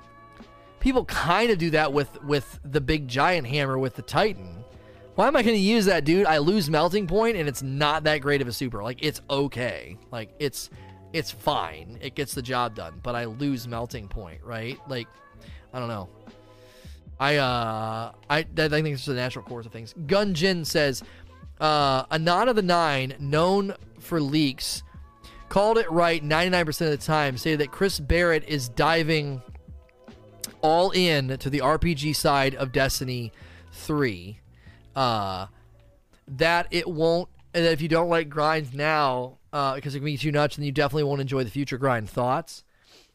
I I think that's them owning the identity of what they've always wanted to build, and I think if casuals fall away, they won't fall away because there's too much grind. I think they'll just fall away because maybe they were never like an actual like not like I'm gonna say you're not a true fan, but maybe they were never really a fan of what's great about Destiny to begin with they were a fair weather fan. Oh yeah, I'll play. I'll uh, I'll shoot all the things and do all the stuff. But like they weren't like this passionate, driven fan that loved Destiny and eat, sleep Destiny. Even casual players that only play a couple hours a day or a week, I still think some of them have such a drive and such a passion for the game. They love it that even if the new game is very grind heavy, they would still love it and they would play. It would take them forever to get anything accomplished, but to a certain extent, that might actually be a benefit, right? You know what I mean? So this excites me. And if it's coming from Anon of the Nine, then I think this is right in line with everything we've been saying. You can't build that game. You can't build a true RPG, a game with RPG depth. You can't do that in the Tiger engine. It's too limiting. It's just too, too limiting. Um, so I would I would definitely think that's right in line with everything we've been kind of dancing around and predicting is that we would be getting a far bigger and more substantive game that isn't really possible, you know, in the current engine. Sasquatch, should RNG items uh, only be in titles if the dedicated have direct sources to them? Cursebreaker title uh, for second is disheartening. Yeah, yeah, yeah. We've talked about this. I, you know, it's it's clear that RNG going for titles needs to be uh, completely, uh, completely removed. You know, I, I, uh, I, I think it's I think it's completely unnecessary, and it makes it so people get stuck on what like oh, it extends playtime. Ah, come on. Like, knock it off with that. Knock it off with that. You know, like with the Jotun. I'm grinding for the Jotun. No, I, I, should get more than six chances a week. I should get six chances where it's a high probability, and then I can keep grinding as much as I possibly want. And as long as I'm forging a frame, there's a chance that it drops. I, you know, what's the, where's the harm in that? You know, oh, it extends the playtime. Uh, again, get out of my face with that. Like, I just, I feel like there's far better ways to extend the playtime than that, and that's like the arbitrary sort of. I don't know. That feels like the cheesy way to extend playtime. That feels like the cheap way of extending playtime is through withhold it being withholding, right? You you make it so people can't get the thing they're trying to get, right? I don't know. Grizzly, do you think Destiny 3 could be free to play? Uh, and would it be a good idea? No. Uh uh-uh. uh If it's free to play, I'll eat a hat on stream. I don't think so. Uh, this this type of game, this the scope of a game, this that, that they're that they're probably trying to build, um, is I don't think it fits the free to play model. I don't. Um, there I I don't know. Warframe, yeah, and I don't think Warframe is a good example. I don't think Warframe has captured a broad audience, and the reason they haven't captured a broad audience is because they they have to make things super super grindy to motivate purchase, and that's how they make their money. And I don't think that that would work uh, for for Destiny. I just think the budget and the operating costs are way too big. It's they're way too big. No, it has not. No, daily engaged player bases for for for Warframe have never been even close to what Bungie's is. You have to talk about you have to talk about operating costs, you have to talk about marketing costs, you have to talk about like just getting and capturing and keeping a player base. Warframe is in many respects like great company, great game, like it, it does have quality, but that's Warframe it's child's play compared to what Destiny's operating costs are and compared to what Destiny offers and compared to just I don't know. I, I just don't think it's possible at this point for an established franchise to be like, here is a giant, huge you know, brand new game, dedicated servers. We've spent all this time pivoting it to a new engine and it's free. I just don't understand how they would subsidize that. I just I, I don't see it. I, it. Microtransactions. We've not been groomed to, to, to spend money on microtransactions, right? So the the the format for Warframe and the format for Fortnite they've those people have been groomed to be okay with and to spend money on microtransactions. We have been groomed to hate them. Like we've been groomed to hate them, okay? So I just can't see somebody sitting down in a business meeting at a business like a planning uh, like oh hit B. Dang it. I can't see somebody in a forecast meeting at Bungie saying, "Let's go free to play." And all these hands start shooting up. How are we going to make money? Microtransactions and all these hands start shooting up. But what about this trend? But what about that trend? But what about this trend? But what about this behavior from the community? What about this research we've done? What about this result from the eververse? Like there'd be so many things standing in the way of them being like oh no we'll make plenty of profit from microtransactions. Now someone might push back and say if you make it free to play you're going to fill the funnel with so many people the odds of purchasing goes way up I just don't think so, man. I just don't think so. I can't see them leaving the leaving that model of you pay for the launch and there's still microtransactions in there as well. Um, especially with their name and their ability to really drive that initial purchase, I can't see them passing up that money. The initial purchase of every single person that wants to play spending $60 that's a lot of money to be like no no no no no we'll get more than that per per user with respect to microtransactions. Like i just think that's incredibly unlikely uh, Gritter 14. I hope that this question has not been asked. If Bungie decides to destroy the vault again in D3, would you be okay if you were allowed to still carry over our titles? Yeah, because I think that's something that you you, know, you worked for, and I think that's fine. I think emblem shaders and titles, like I think collections should just be kind of ever present. Just bring that on over, so you can just always have that nostalgic look back of like, oh, dude, remember this? Oh, dude, remember that? Like, slap on your emblems, slap on your shaders, etc. You know, anything that you kind of was a cherished urn in uh, in D two could be you know in there. I'd be fine with that. White Light says, I remember. Uh, hang on, I gotta kill this guy. I remember D1 was supposed to have four classes, but one got removed. In D3, do you think we'll get the fourth class? I don't know how much of that. I don't know how much stock I put into this. I also don't know how much of what they probably had planned for that class got a maybe. I mean, what if it got absorbed by the other classes, right? Like, what if? What if? D1 like think about like this. think about like this. I this this is a pretty easy this is a pretty easy theory to come up with. Okay? You had solar hammers, right? You had a void tether and you had an arc tickle fingers. So you had you had you had three elements show up with Taken King. What if that was the fourth subclass and they just took all of his supers and gave them to the other guys? You know? First of all, I don't know if it's even confirmed there was a fourth subclass. If there was, that very likely could have been where those supers came from. They, they they seemed pretty fleshed out. Like they didn't seem like they built those overnight. Like I don't know. Those those supers coming in the Taken King definitely felt like okay these, these were these were cooked up before now. Like where where these come from? So I don't I don't know if a fourth subclass will ever happen. Again, retaining your identity and retaining your core feel and and and style I think is important. I think there's there's something there's something about that that can't be uh, you know over overstated. So I'm trying to get melee kills. I think that feeds my grenade, but I can't I can't tell. Um, trying to get grenades to get heavy ammo. Following the questions about Bungie hypothetically pushing back the D3 launch. If Bungie pushes back the D3 launch, what will Bungie do to keep the interested people in the meantime? I think they'd try to dial in some semblance of an annual pass. I think they would try to dial in some semblance of an annual pass because it's working. Krizik, what would your thoughts be if Bungie added a 12v12 uh, game mode, kind of like combined arms? I just again don't know how much they benefit by by trying to like let's re let's re let's really reinvent the game here. They, again, they've struggled. Like Gambit hasn't gone over all that well um, you know, Rift and other game modes haven't gone over that well, Breakthrough, etc. I don't know if it's worth development time to say, "Hey, we really we really need to start building new game modes." Right? It's a four-year-old franchise, man. Like people get people get comfortable, and number one, they don't want to try something new, so that stands in your way.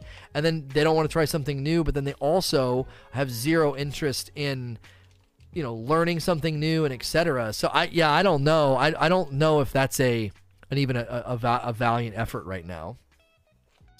Matrix how would you feel if they did something like the Eidolons from Warframe, essentially giant raid like bosses that show up in certain public patrollers? Yeah, that'd be great. Summonable world bosses has been something I've I've said for a very long time. Like, what if in in this game, if you did enough public events, all of a sudden over in the corner where it says like Forge Ignition or where it says you know public event incoming, if enough people do public events on a given planet, it would be like, hey uh, world boss event incoming, and it would tell you where to go for it. I think that would be cool.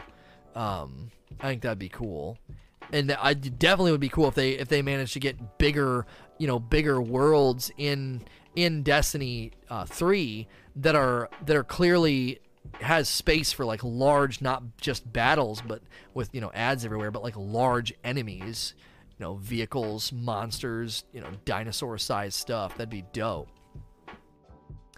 Uh, Berserker, back to the subject of pivoting to next gen for PC and D3. Do you think having cross save would be a prerequisite for doing so? Also, do you think Activision being out of the picture would make it easier to get the ball rolling on this feature?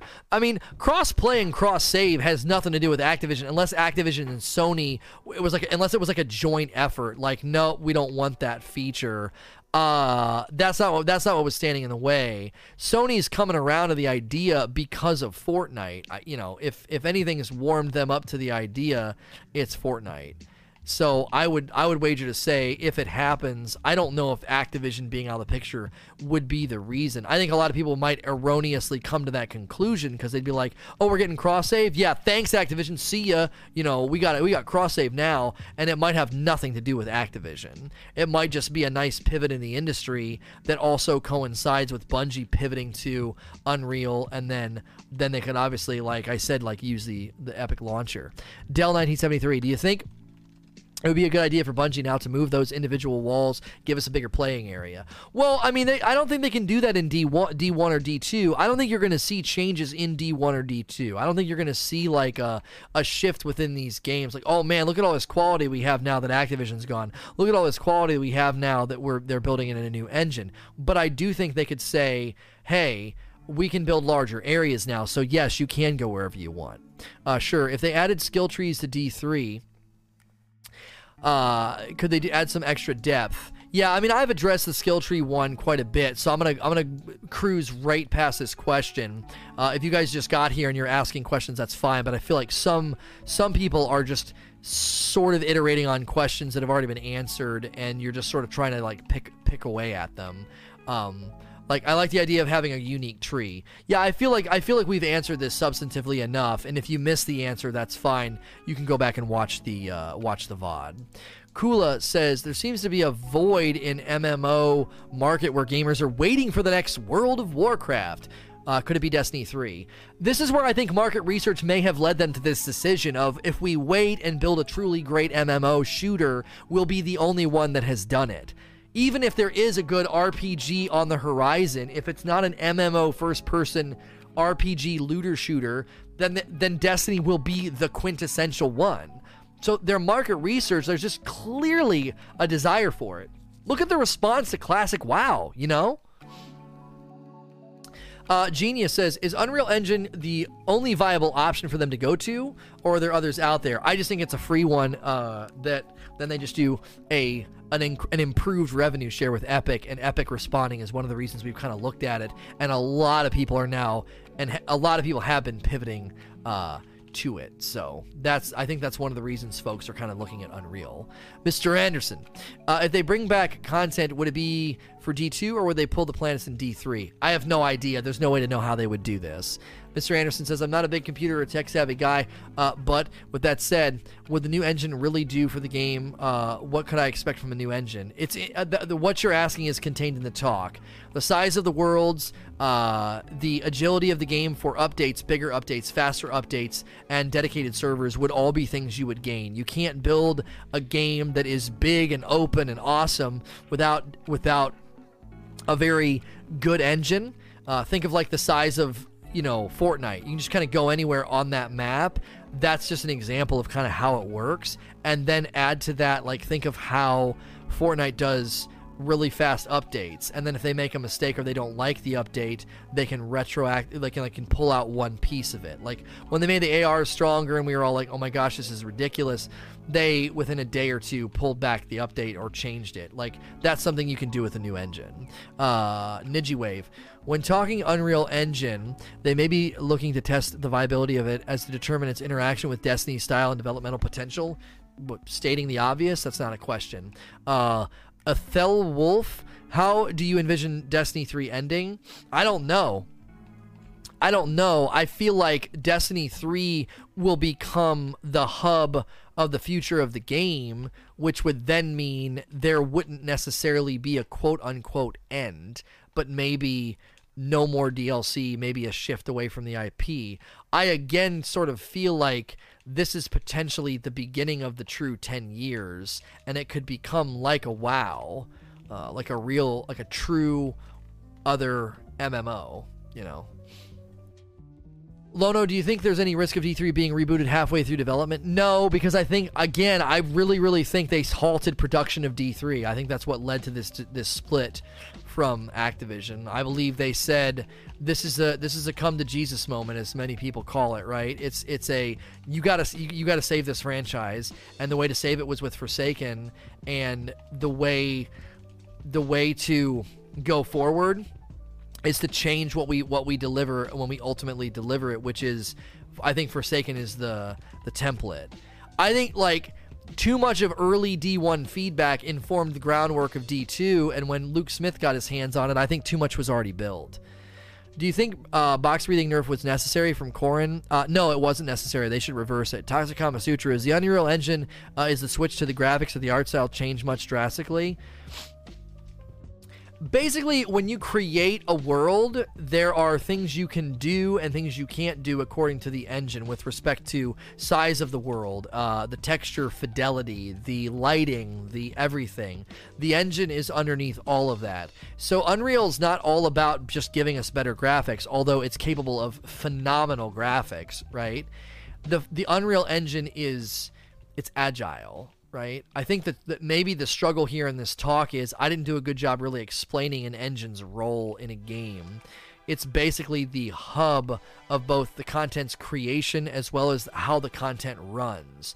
So when your PC or your Xbox is interacting with Destiny, there's an engine behind it saying, draw this texture here, put this enemy there, have the shadows come from over there, have the lighting come from here. The engine is behind all of that, right? And the reason that de- the Bungie engine being left behind is a big part of this discussion is because it's because the way that they started the game was back at a time where this was a solid and really good engine. They built Halo with it, and it's just slowly become and uh, you know kind of unveiled itself to be extremely limiting uh, and extremely restrictive. And you just want to leave it behind at this point. Agent Smith, good afternoon, Lona. I want to say, uh, do you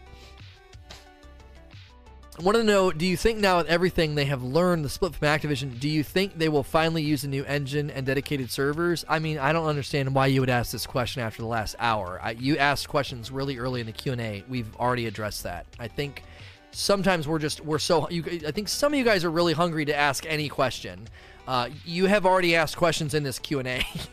you've heard you've heard the the uh, dedicated servers and engine spiel for probably the last 45 minutes. So I'm going right past your question. So I just want people to know if I skip your question, you may have missed it being addressed, but that's been addressed ad nauseum.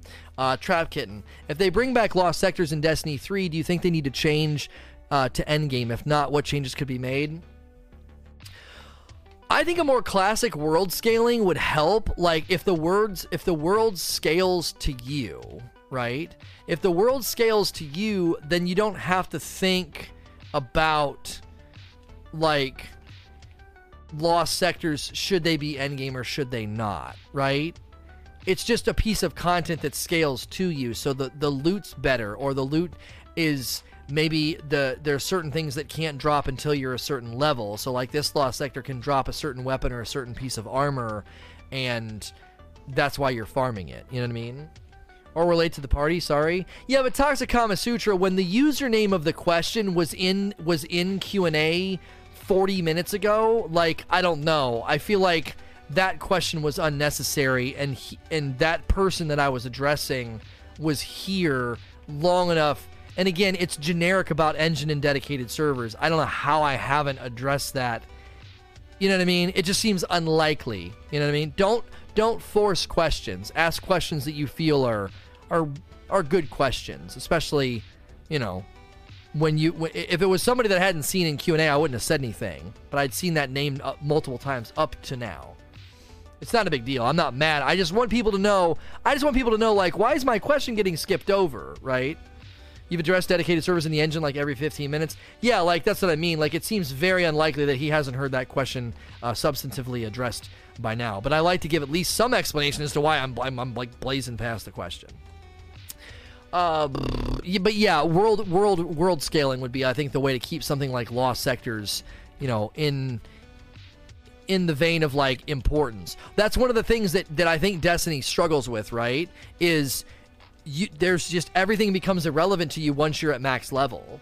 Everything becomes irrelevant to you. You're like, why would I do anything? Why would I why would I play this? Why would I play that? Why would I run strikes? Why would I run gambit? Why would I run you know, lost sectors adventures? Everything becomes irrelevant to you because it just nothing scales with you, nothing comes along with you. I said the other day, all those bounty ideas I had, like if if Drifter had bounties each week for different weapons and pieces of armor, if every NPC had that at each week, if you couldn't access those until you're max level, then the game changes for you once you're max level, once you're in the end game. And they could be having you going and doing lost sectors, uh, adventures, uh, strikes, all these different things that you're doing. And if it scales to you, I, th- then then nothing feels superfluous and stupid and like a waste of your time. It all feels feels like you're in the world fighting and earning stuff. Uh, yo, it's Rob. Thoughts on if the final year or so before D3, Bungie releasing a free annual pass for players who've been playing prior to Forsaken? I don't think giving us free anything right now is a good idea. I don't think we should ask for free anything. I think asking for free anything is a gigantic mistake the, the minute we start asking for free stuff, you're setting a terrible tone and a terrible expectation for this transition. I don't want anything free. I don't. I want to pay for the annual pass. I want to pay for DLCs. I want to give Bungie revenue to build the next game instead of stamping my feet and being like, well, I've been playing since Forsaken. You should give me that for free. No, absolutely not. I, I don't think any of us should be even remotely asking for or demanding anything free. I, I think that that is a that would be a huge mistake for that to become the tone or the the vibe in the community. Chaos Senpai, could there be some sort of uh, level in Destiny 3 after you campaign, you hit a certain level like there are in Dark Souls series. Yeah, like a level plus. Yeah, I just kind of talked about that. There could be things that you do that would be very, very significantly different. Do you think we'll ever see raid matchmaking or unlimited raiding? I think unlimited raiding is way more likely than raid matchmaking. Uh, they feel very animately opposed to raid matchmaking, but I think unlimited raiding could potentially come because of random rolls. That's a new idea to raiding.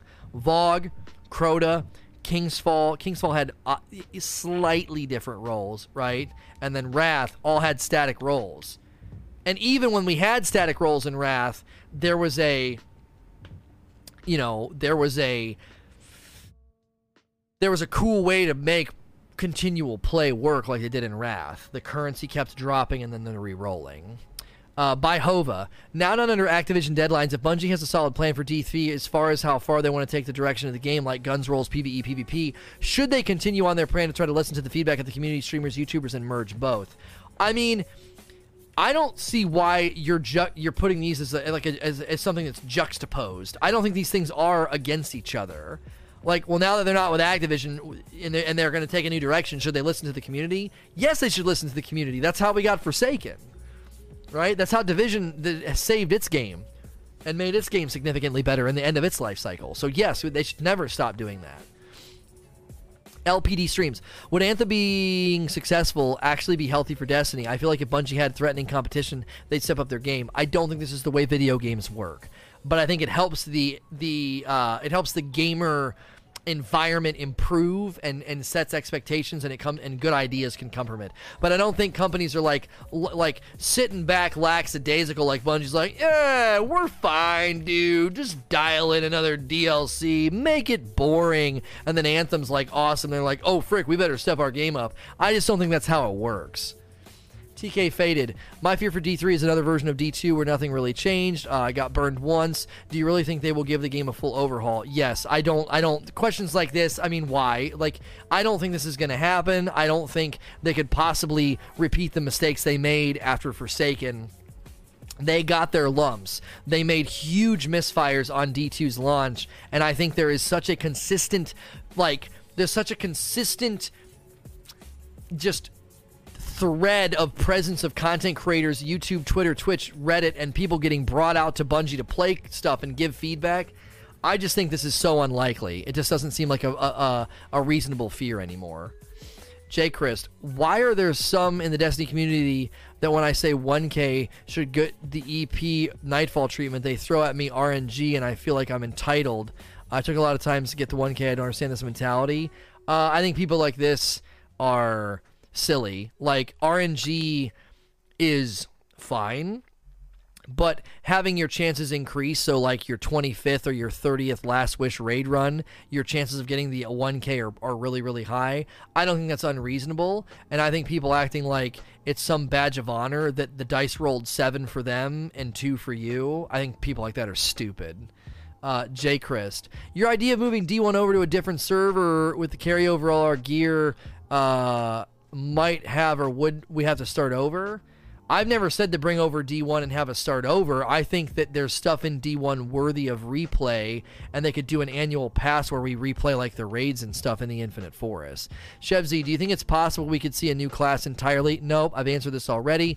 R Zaggy, what's the change you would like to see most in D3? I've already said it. Dedicated servers and a new engine. Hobbit Spartan, do you think current exotics will carry over into D3? I'm sure some will. Yes. Uh, Snevarte uh, Sneveret. I'm sorry. What are your thoughts on data mining? It seems like it tends to ruin some of the game when rewards are found way before. Yeah, I didn't like when they showed us all of the. I did not like it when they showed us all of the.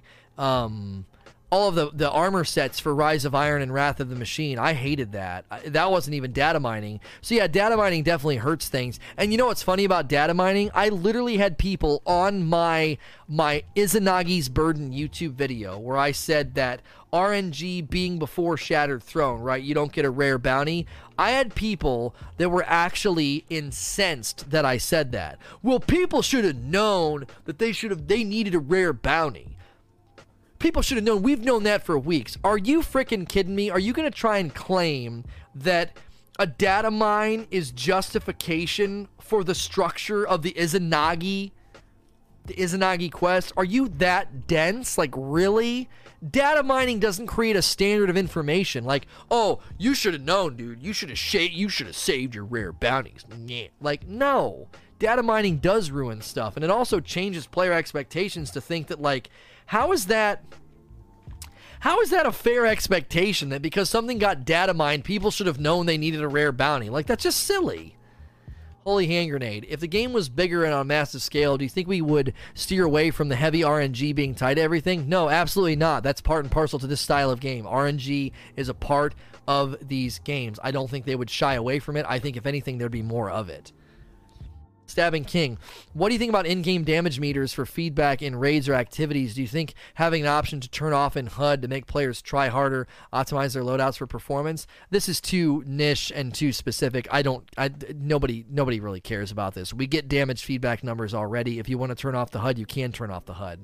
Uh, Vigi. Uh, I feel like because Bungie were so pressured, they have toned the game down to its basic core. In D3, do you think they will flourish in all directions in every aspect of the game?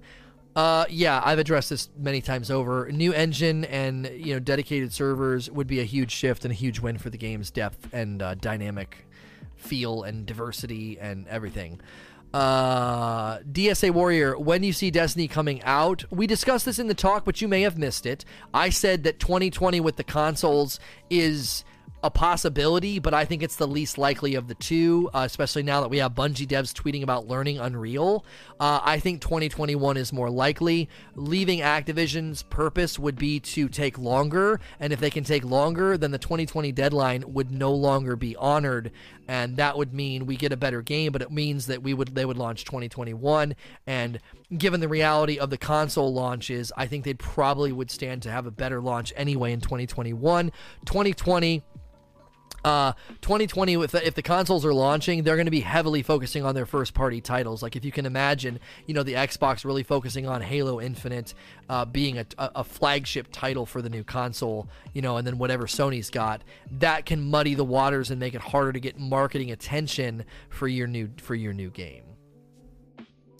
Uh, Lexagon. What do you think about Smash together the old super and move to the removed trait to some exotic while removing the useless trait? The precision damage on Goldie move directly to Nighthawk.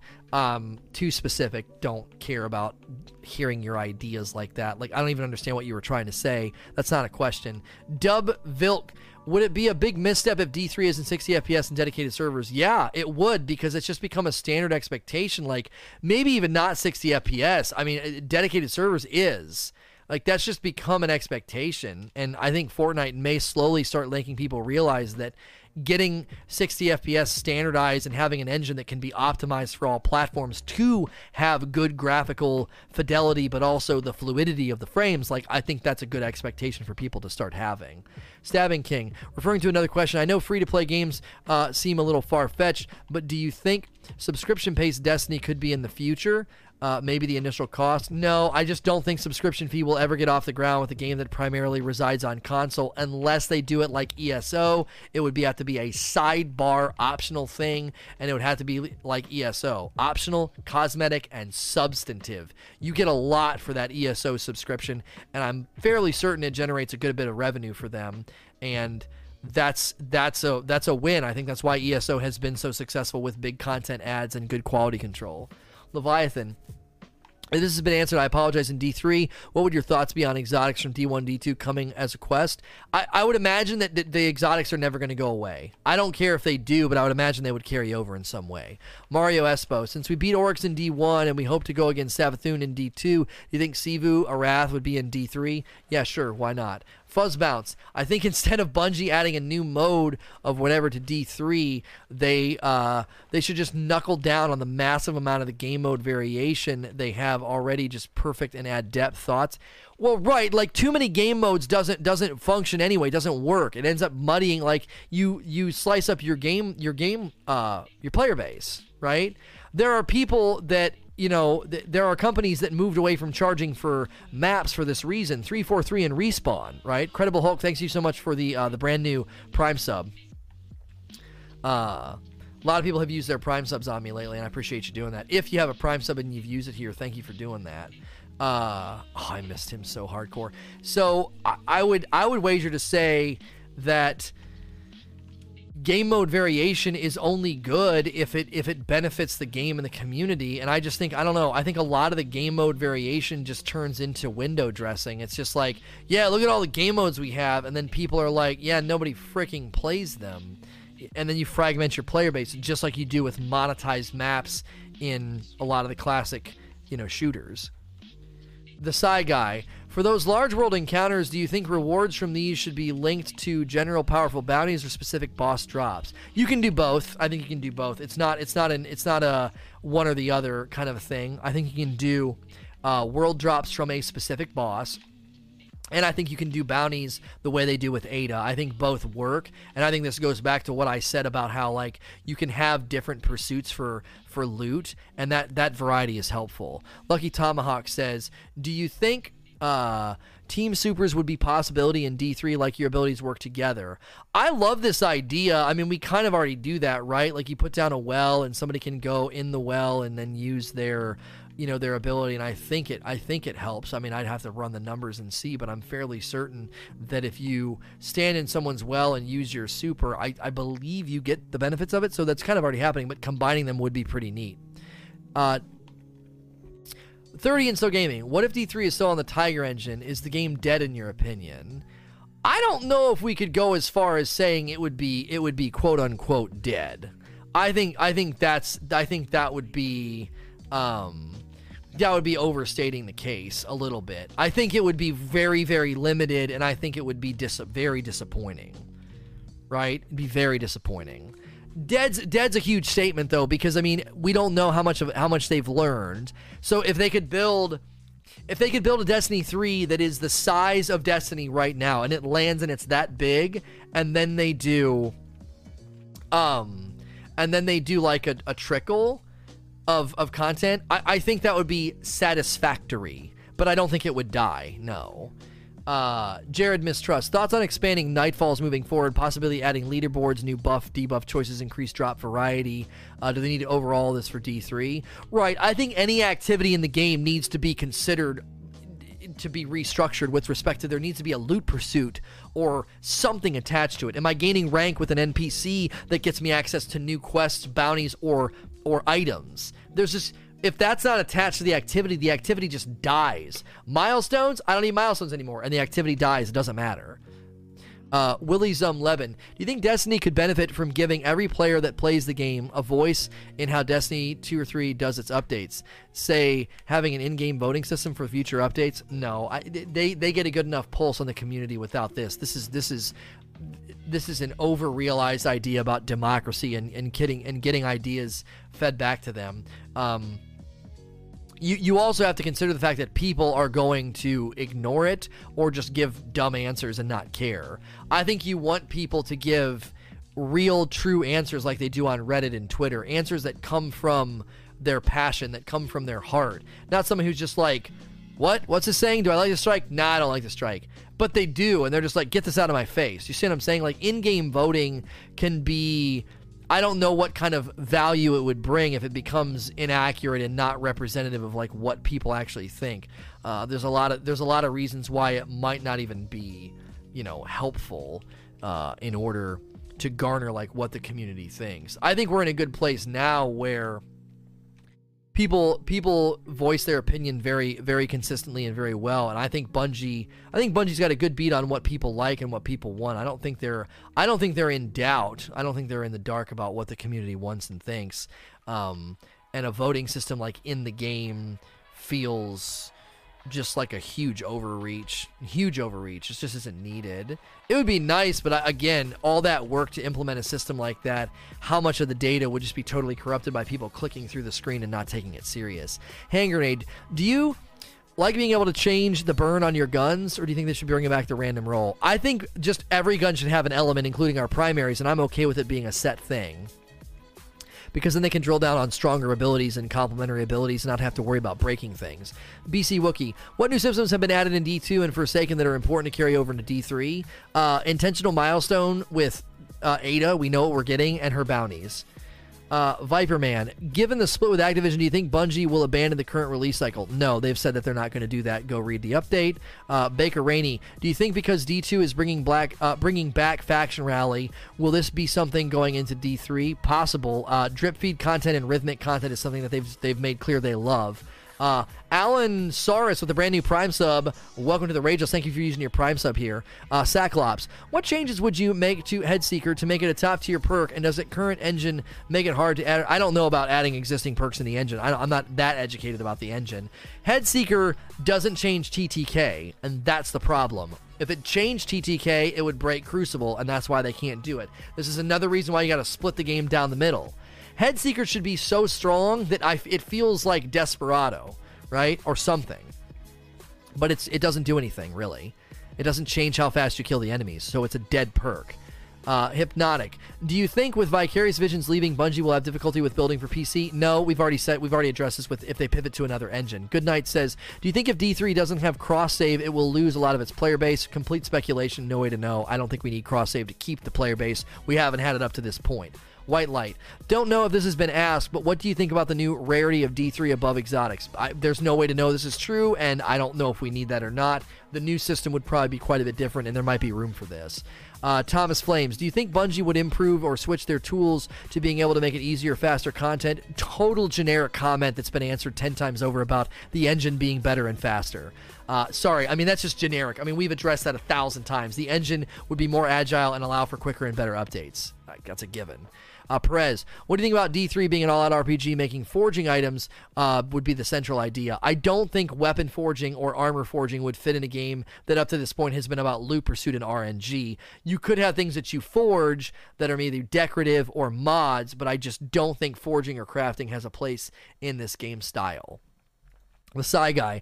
As you said, people on Twitter and Reddit are the vocal minority. Do you think that more people should have the opportunity to share their opinions about uh, and how that work ideally? I have no idea. I, I, I but I, I, think if you look at Reddit, Twitter, forums, and, and Twitch, and then you have a hub like we have here with question and answer sessions, I think you get a pretty good representation of all of the community, even though you don't get like Johnny Banker who only plays two hours a night, or, you know, you know, stay at home dad, stay at home mom, or college student that can only play, you know, a couple hours a week. I think we get a pretty good representation of those people. I think a lot of those players are invested enough and care enough to get on Reddit and speak their mind. Uh, and if you want to speak your mind, you can do exactly everything I just said. Nobody's stopping you from getting on Twitter and Reddit and sharing your opinions. I've seen so many people get on Reddit and their and their forum their thread trends because they just express being new to the game and loving certain things or disliking certain things and it trends and it gets upvoted. Like no one's keeping you from voicing your opinion at all. They aren't. A Tiny Giant, thoughts on weapon customization along the lines of Division? Kind of just addresses. I don't think that kind of customization and, and investment is going to come into a game like this. I think it's more about the loot drop and the loot pursuit. Toke Sessions, what is your thought on ability perk trees? Currently only three different diamonds. Yeah, I've addressed this. I could see the three different attunements in each one, right? So you would pick Solar, but then each attunement tree would have a drill down and maybe a capstone, similar to like in Diablo when you get the runes or the capstones in Borderlands. You get to the bottom of the tree and the tree changes. Uh, Nathaniel, do you think Bungie could continue to support something like World First Raids, but maybe expand into Prestige modes for the raids? Prestige modes doesn't doesn't have anything to do with World's First Raids because they did Prestige mode uh, World's First Races. I think World's First Races should be more controlled with a global cap, so people don't go in over leveled and they don't have advantages and power advantages based off of RNG and gimmicks and saving bounties.